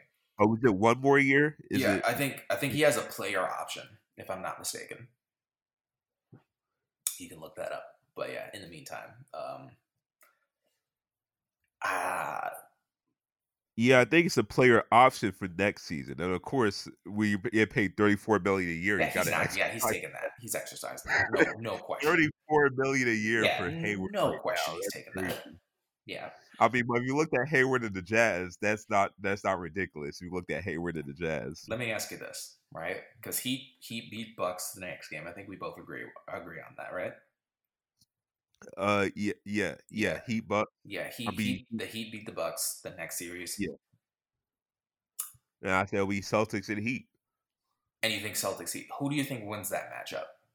Celtics because I think for the Heat, Celtics are a bad matchup for them. You have betted against the Heat the past three rounds. What is going on? I have. What is ha- what is happening? No, I have, but I'm just but I did say even though I did say the Bucks are gonna beat the Heat, but I also did say that the Bucks are the Heat are a bad matchup for the I swear you Bucks. said the I did- Pacers were going to beat the Heat. Didn't you say that? No, I didn't say Pacers. I thought you. Yeah, No, I'm pretty yeah. sure you said the Oh, I Pacers were. Gonna, did not say. I, I said Heat in seven. I said Heat in seven. that's right, because you thought that the Pacers were good, which was hilarious. I thought they, I thought Pacers would put more of a fight, but I said Heat in seven. But I said, but even though I did say the Bucks are going to beat the Heat, I said the Heat presents a bad matchup for the Bucks for the personnel. I will say this: if um, the But not- Heat would definitely prefer to have the Raptors than the Celtics. Yeah, the Celtics just like just persona wise, The Celtics are basically the. Heat. they're the Heat, Yeah, but deeper. I would, no, they're not deeper. They're I would say deep, but they have whoa, better whoa, role players. Whoa, Better role players. hang on, pause. Who has better role players? The Heat? Celtics. Where? If you count Smart as the a role Heat are player, five team. They're the Heat are five people deep. They're five deep. I'm- the Celtics are two yeah, deep. Heat are deeper, but Celtics got better overall players. They have a better starting lineup, but even then, I don't even want to them Overall players. They don't have a better bench whatsoever. Like Robert Williams, Brad Wanamaker, Grant Williams, and Semi Ojeleye is your bench players for the Celtics. Robert Williams been playing well. Like don't, He's been playing well, but once he goes up against the Heat, he is irrelevant. So okay, well at least the lineup, but the lineup is much better than what the Heat have. So okay, so let's compare Kemba Walker to Dragic, Walker. I, though- I honest, honestly, I wouldn't even. I would say that that's even because Dragic has been playing out of his mind. Yeah, okay, okay, we could say that's even because Kemba Walker still has to get his footing together. Yeah, Smart, Robinson, two different types of players, but smart. I would say Marcus- equal. I would say that that's equal Equal. Duncan Robinson to Marcus Smart equal. Robinson is a much better offensive player than than Smart, and he's been really crucial in a lot Oh, of the way the way Marcus Smart's been playing, you can call him He's- Marcus Redick. Yeah, that's he's true. Been that's that's, been that's true. He's been he's been out of the. I'm I'm saying I think Duncan has been way more consistent throughout the playoffs. Marcus Smart has been playing uh, great up until this point, but Robinson over the past couple of games has been Allen. crucial to to the Heat winning games. This has been Marcus Ray Allen to me. Like he looks, he I looks like Ray Allen right now from three. I say it's even because we weren't saying that about Marcus Smart a couple months ago. We were just saying this about Duncan Robinson a couple months ago. But defensively, defensively, Marcus Defensively Smart. smart, but Robinson has Robinson has been crucial to the Heat winning games. I can't I can't put either over either to be honest. Okay, Yeah. well, Jaylen Brown, uh, Jimmy Butler, Jimmy Butler, but it's I would put actually Jimmy. Butler to Tatum to be given the how- best player. I would say Brown is better than Jae Crowder because he's starting, or even Oh yeah, yeah. So yeah. best player, best player, Tatum and Butler. I think that's even right now, based on how Tatum is playing this season. I would say I would actually give the edge. Tatum over Butler. I would give the edge to Tatum because it seems like um, I don't know what's going on with Jimmy Butler. I don't know if it's a um, Yeah, he he's been struggling, but I I, think just he's struggling. I think he's just taking plays off to like prove a point. Have you noticed? Have you felt that way? Because it feels like sometimes um, the the media doesn't like the Heat for some reason. I don't know what it is. the The media has not said that the Heat were going to make it. Everybody said the Heat are trash, this and this and that. I've and and you know, and you've heard it from me. I've been saying that the Heat were going to go deep into the playoffs since what the, the beginning of the bubble. I've been saying that for a minute, and it just seems like Jimmy Butler just doesn't uh, want the rock sometimes because he's just like, I don't think you understand that I have all these other guys. Literally, the entire starting lineup can score twenty. Literally, the entire start, and even Herro and Olynyk and Nunn can score 20 if they wanted Herro, to. Herro's the real deal, by the way. Herro, Yeah. Herro's gonna be a star in this Dude, league. yeah. You want is to talk? gonna be a star. uh, yeah, Herro's, uh, absolutely animal. He- look, there's three players on the Heat that are untouchable unless you get like Giannis or something. It's Herro, Bam Adebayo, and, And Jimmy Butler. Yeah, Those are the three untouchable players on that team. Yeah, I agree. I would. You could probably I- say ah. Duncan Robinson just because of his three point shooting. I was about to say the same thing. I was about to say I don't think I would get rid of Duncan Robinson. He's just been he he might go if he continues on this run for the next couple of years, he'll go down as one of the best shooters of all time. He's a twenty million a year player. Given how premium shooters are, He's, he's, more than a 20 twenty million because he's not just a shooter. Okay. He's not just a shooter. He initiates plays for the Miami Heat. He and he's actually a really good passer. That's something that nobody talks about. Like Duncan Robinson can legitimately pass the ball. Like I think he's a twenty-five mil, mil a year guy, to be honest with you, in this league. He doesn't want to give it to I me. I can hear it. Say what? I said I would give him twenty-five mil a year, to be honest with you. I know. I can see that mm-hmm. shooters are a premium in the NBA. So look, I can see, especially he's young too. He's so young means and he's has- more than a shooter, man. I'm telling you, he's more than a he shooter. has at least ten to fifteen more years shooting at this high level since shooters don't really regress. Yeah. But anyway, so we'll go. So and then we have Bam and Theis, which it's Bam, no question. Oh yeah, no Yeah. question. So so we have you have Tatum, which is a plus, and then I have Bam, which is a plus, and then the Heat are deeper. So yeah, I don't think it's I don't think it's close. It's the Heat. I just feel matchup wise, like with Celtics got all these perimeter defenders. Smart is not going to let Duncan Robinson get all these threes. Mm, here's the thing about that. Duncan's Duncan's getting those threes regardless of whatever Marcus Smart has to say about it. Duncan's a mover. Duncan runs Duncan- around. Duncan like Steph runs- Curry, he's always moving. Yeah, and Smart has the energy and aggression to keep up with that. Yeah, he's gonna he's gonna limit the threes, but Duncan's still gonna hit four threes a game. Like you can't stop that. That's happening whether Smart wants it or not. He can't run through every single screen that the Miami Heat set for him. You know, and then on top of that, I don't even think that it's the threes that are gonna matter. I think that the perimeter defensive wise, yeah, that matters, but I think that the X factor for me is is really Bam. Bam has kind of been the X factor for the past two series, and um, I think that Butler's going to get his buckets regardless. But I think without stopping Bam, especially, I mean, you saw him um, during the loss. I mean, he almost put up a triple double, and he was incredible. Yeah, I feel like incredible. That's a tricky matchup for Boston.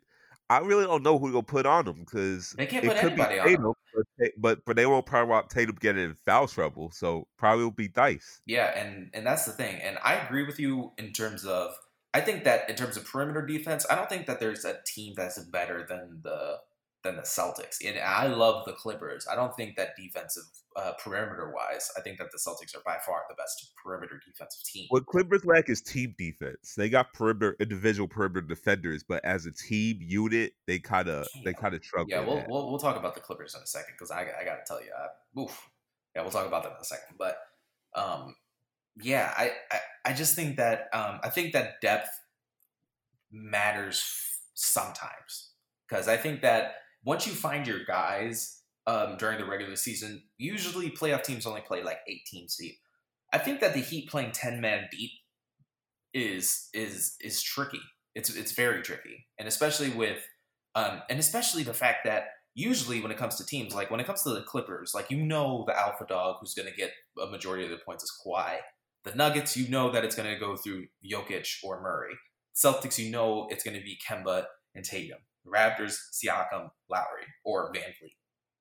With the Heat, you don't know who the like. Tell me who's going to be the leading scorer of the Heat tomorrow. like I have no clue, and I think that Yeah. that's a tricky matchup. I believe it was Robinson uh, last game. Yeah, uh, uh, no, it was Bam. It was Bam uh, in the last Man, game. well, Robinson I think was second. Yeah, Robinson. Um, yeah, Robinson was second. Like, I mean, the next game it could be Dragic, uh, or it could be Crowder. It could be Butler. Hell, it could be Herro, for all we know. And I think that that I think that that poses a really tricky matchup for anybody who they play, because the Celtics are not going to know who who to lock up. Or are we locking up on Robinson, Dragic, Butler? Because once one guy goes off, they're going to lock in on that guy, and then it doesn't matter because every like the entire starting lineup scored more than 17 points during that uh, Bucks overtime game. That's insane. Yeah, it's yeah, uh, it's gonna be. I think that's gonna be even more fun matchup than Celtics Raptors. I re, I can't wait for that. Yeah, that's gonna be. Um, I don't I don't care who it is, whether it's the Raptors or the Celtics. Uh, whoever whoever plays in that series, that's gonna be one of the. I think that might be the best series in the playoffs.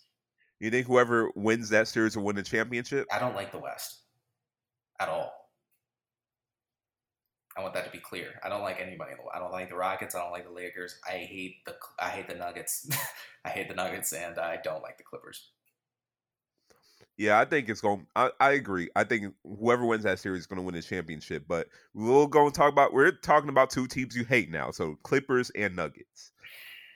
I think we can make this quick. We're almost getting to that time, to that two-hour mark. So yeah. I say we could make this one quick. I think it's pretty self-explanatory. I'll, I'll, I'll explain my position really fast. Um, I think that the Nuggets are one of the weirdest teams I've ever watched, and the fact that they're relying on guys like uh, Michael Porter Jr. and Gary Harris, who just kind of aren't getting it done, and um, well, Gary Harris just came back, so yeah, still has. But uh, you can't lean on this guy as much as they have been. That's why that's my thing. You can't like be leaning on them as much as as much as they are. And they they had no wings. They had no wing players. Now he finally comes back. I understand, but and that's my flip side. You can't if you're the Nuggets, you can't do that. And you know they're leaning on Jokic and Murray hard, and the Clippers aren't getting it done, which is like what is happening? I don't get it. Also, Kawhi had eight assists uh, during that game. I think that's his career high because uh, he never passes. Um, but the fact that the Clippers aren't sweeping the Nuggets, like that lets me know the Clippers aren't for real, and there are some there's there's an issue. I don't know what it is, but there is an issue. They're an AAU team, like I said. There are AU team, a team of individuals. Yeah, this is not a collective unit. Yeah, they're this team is not going to be together next year. It's it's not. It can't be because whatever it so is, don't they, think that they just need another year of playing nope, together. Nope. I think that's what's that's the problem. They're, They're too just, deep. They're too deep. There's too many alpha males on this team. They got to get rid of somebody. I don't know who it is. I don't know if they have to get rid of a superstar like Paul George, or if they have to get rid of Lou Will or Landry Shamet, or they're getting rid of Reggie Jackson for sure.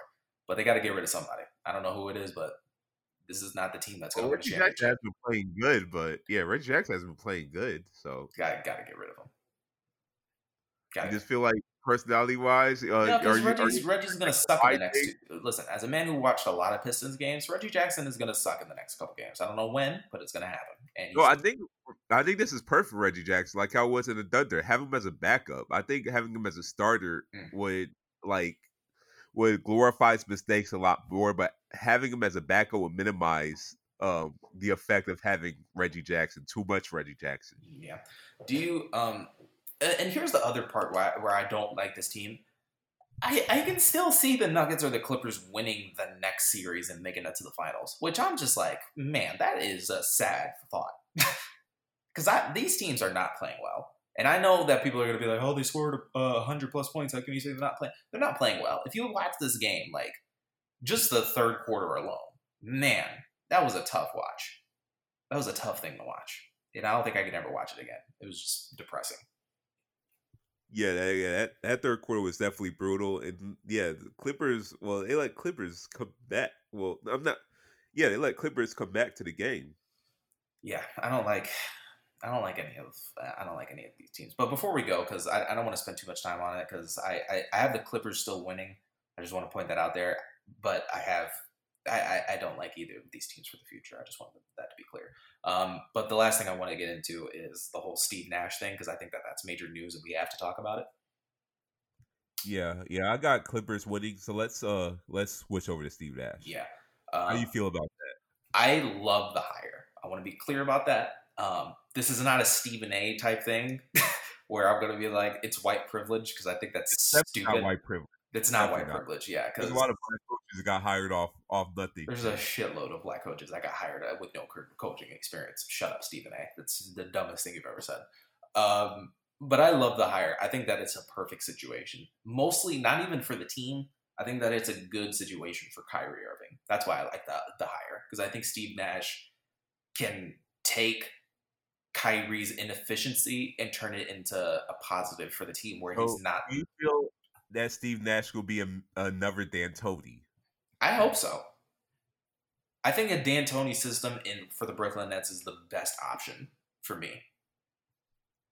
What do you think? And I think Kevin Durant uh, adds that uh, adds that little bit that I think D'Antoni is missing, which is you know a guy who can close in the fourth quarter. Thing is, like, I feel like it'll, I feel like it's unfair to expect Durant to be back to his regular levels. I feel I like an injury like that, it has to take some time. Um, like I agree with you on that. Mhm. Um, that on Steve Nash, I think it wasn't as bad of a hire as people says it is, Mhm. but I'm still worried about a coach with no experience. But if Yeah. you have a roster like that, Yeah. You need a co- you need a coach that people will respect, especially Kyrie. Kyrie needs a coach that he respects. If he don't Yeah. respect you, he doesn't listen to you. I think we already see that throughout his career. So Yeah, I think it matters that they both signed off on it. I think that's why I like the hire so much is the fact that they both were like, "Yeah, I want this guy," and I think that that to me shows leaps and bounds of you know um, the chemistry with this team. They're them both being on the same page. So the fact that they both signed off on it, that's why I like it so much. I just feel like you just don't know what to expect. It's just still at the end of the day, Steve Nash had no prior experience as a coach. But also in that team, you have a team of you just have a team of very talented players. Where do you really need a guy who's an X's and O's guy? Who's to say Yeah. Steve Nash is not? Because I mean, Steve Nash is one of the best one was one of the best point guards of all time. So Yeah, yeah. I mean, listen, this this coaching hire could be abysmal. I mean, who knows, right?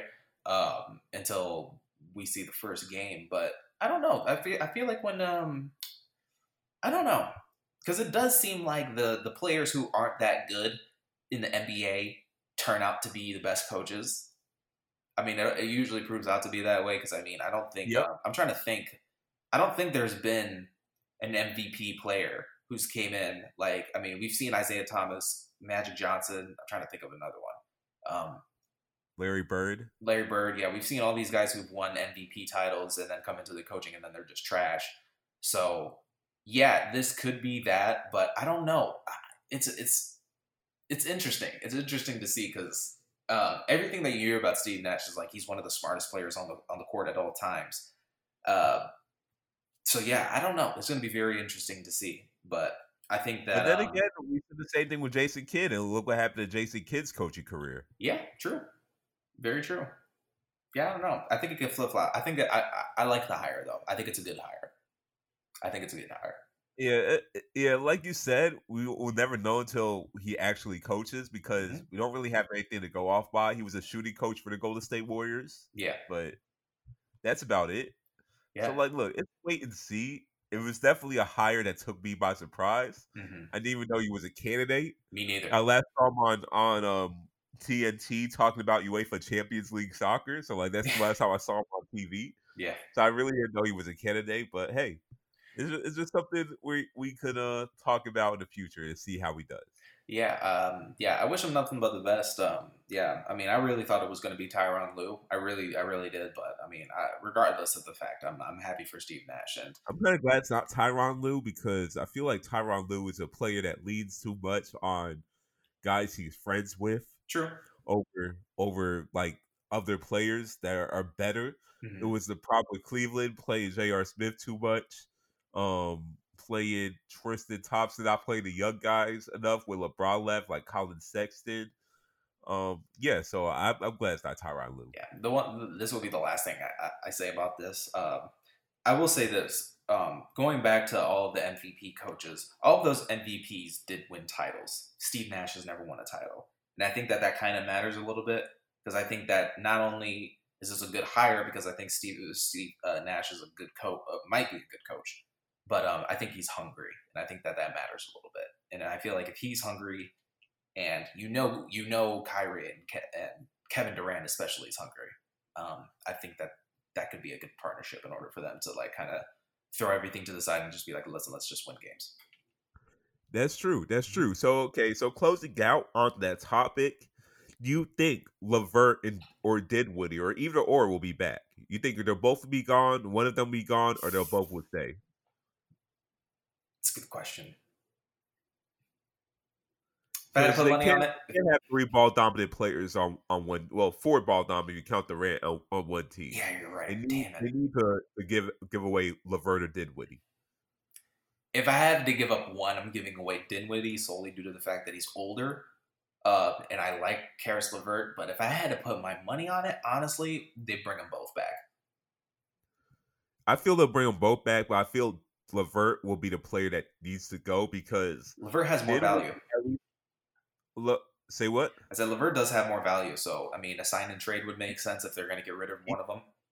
He does, and Dinwiddie at least has proven that he can at least play the second unit True, and still give you at least 16 a game. that's very true. LeVert, when he's usually with the other ball dominant players, even dating back to D'Lo, he's never he's never as good as he is when he's when they're hurt, and he has a and, he, and he's the focal point. So sign and trade Caris LeVert to the Pelicans and get JJ Redick.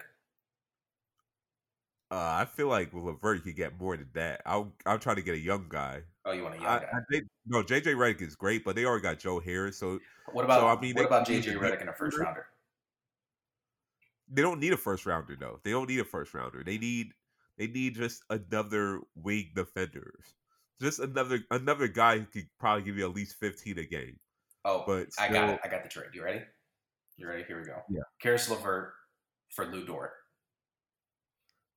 no way Thunder will.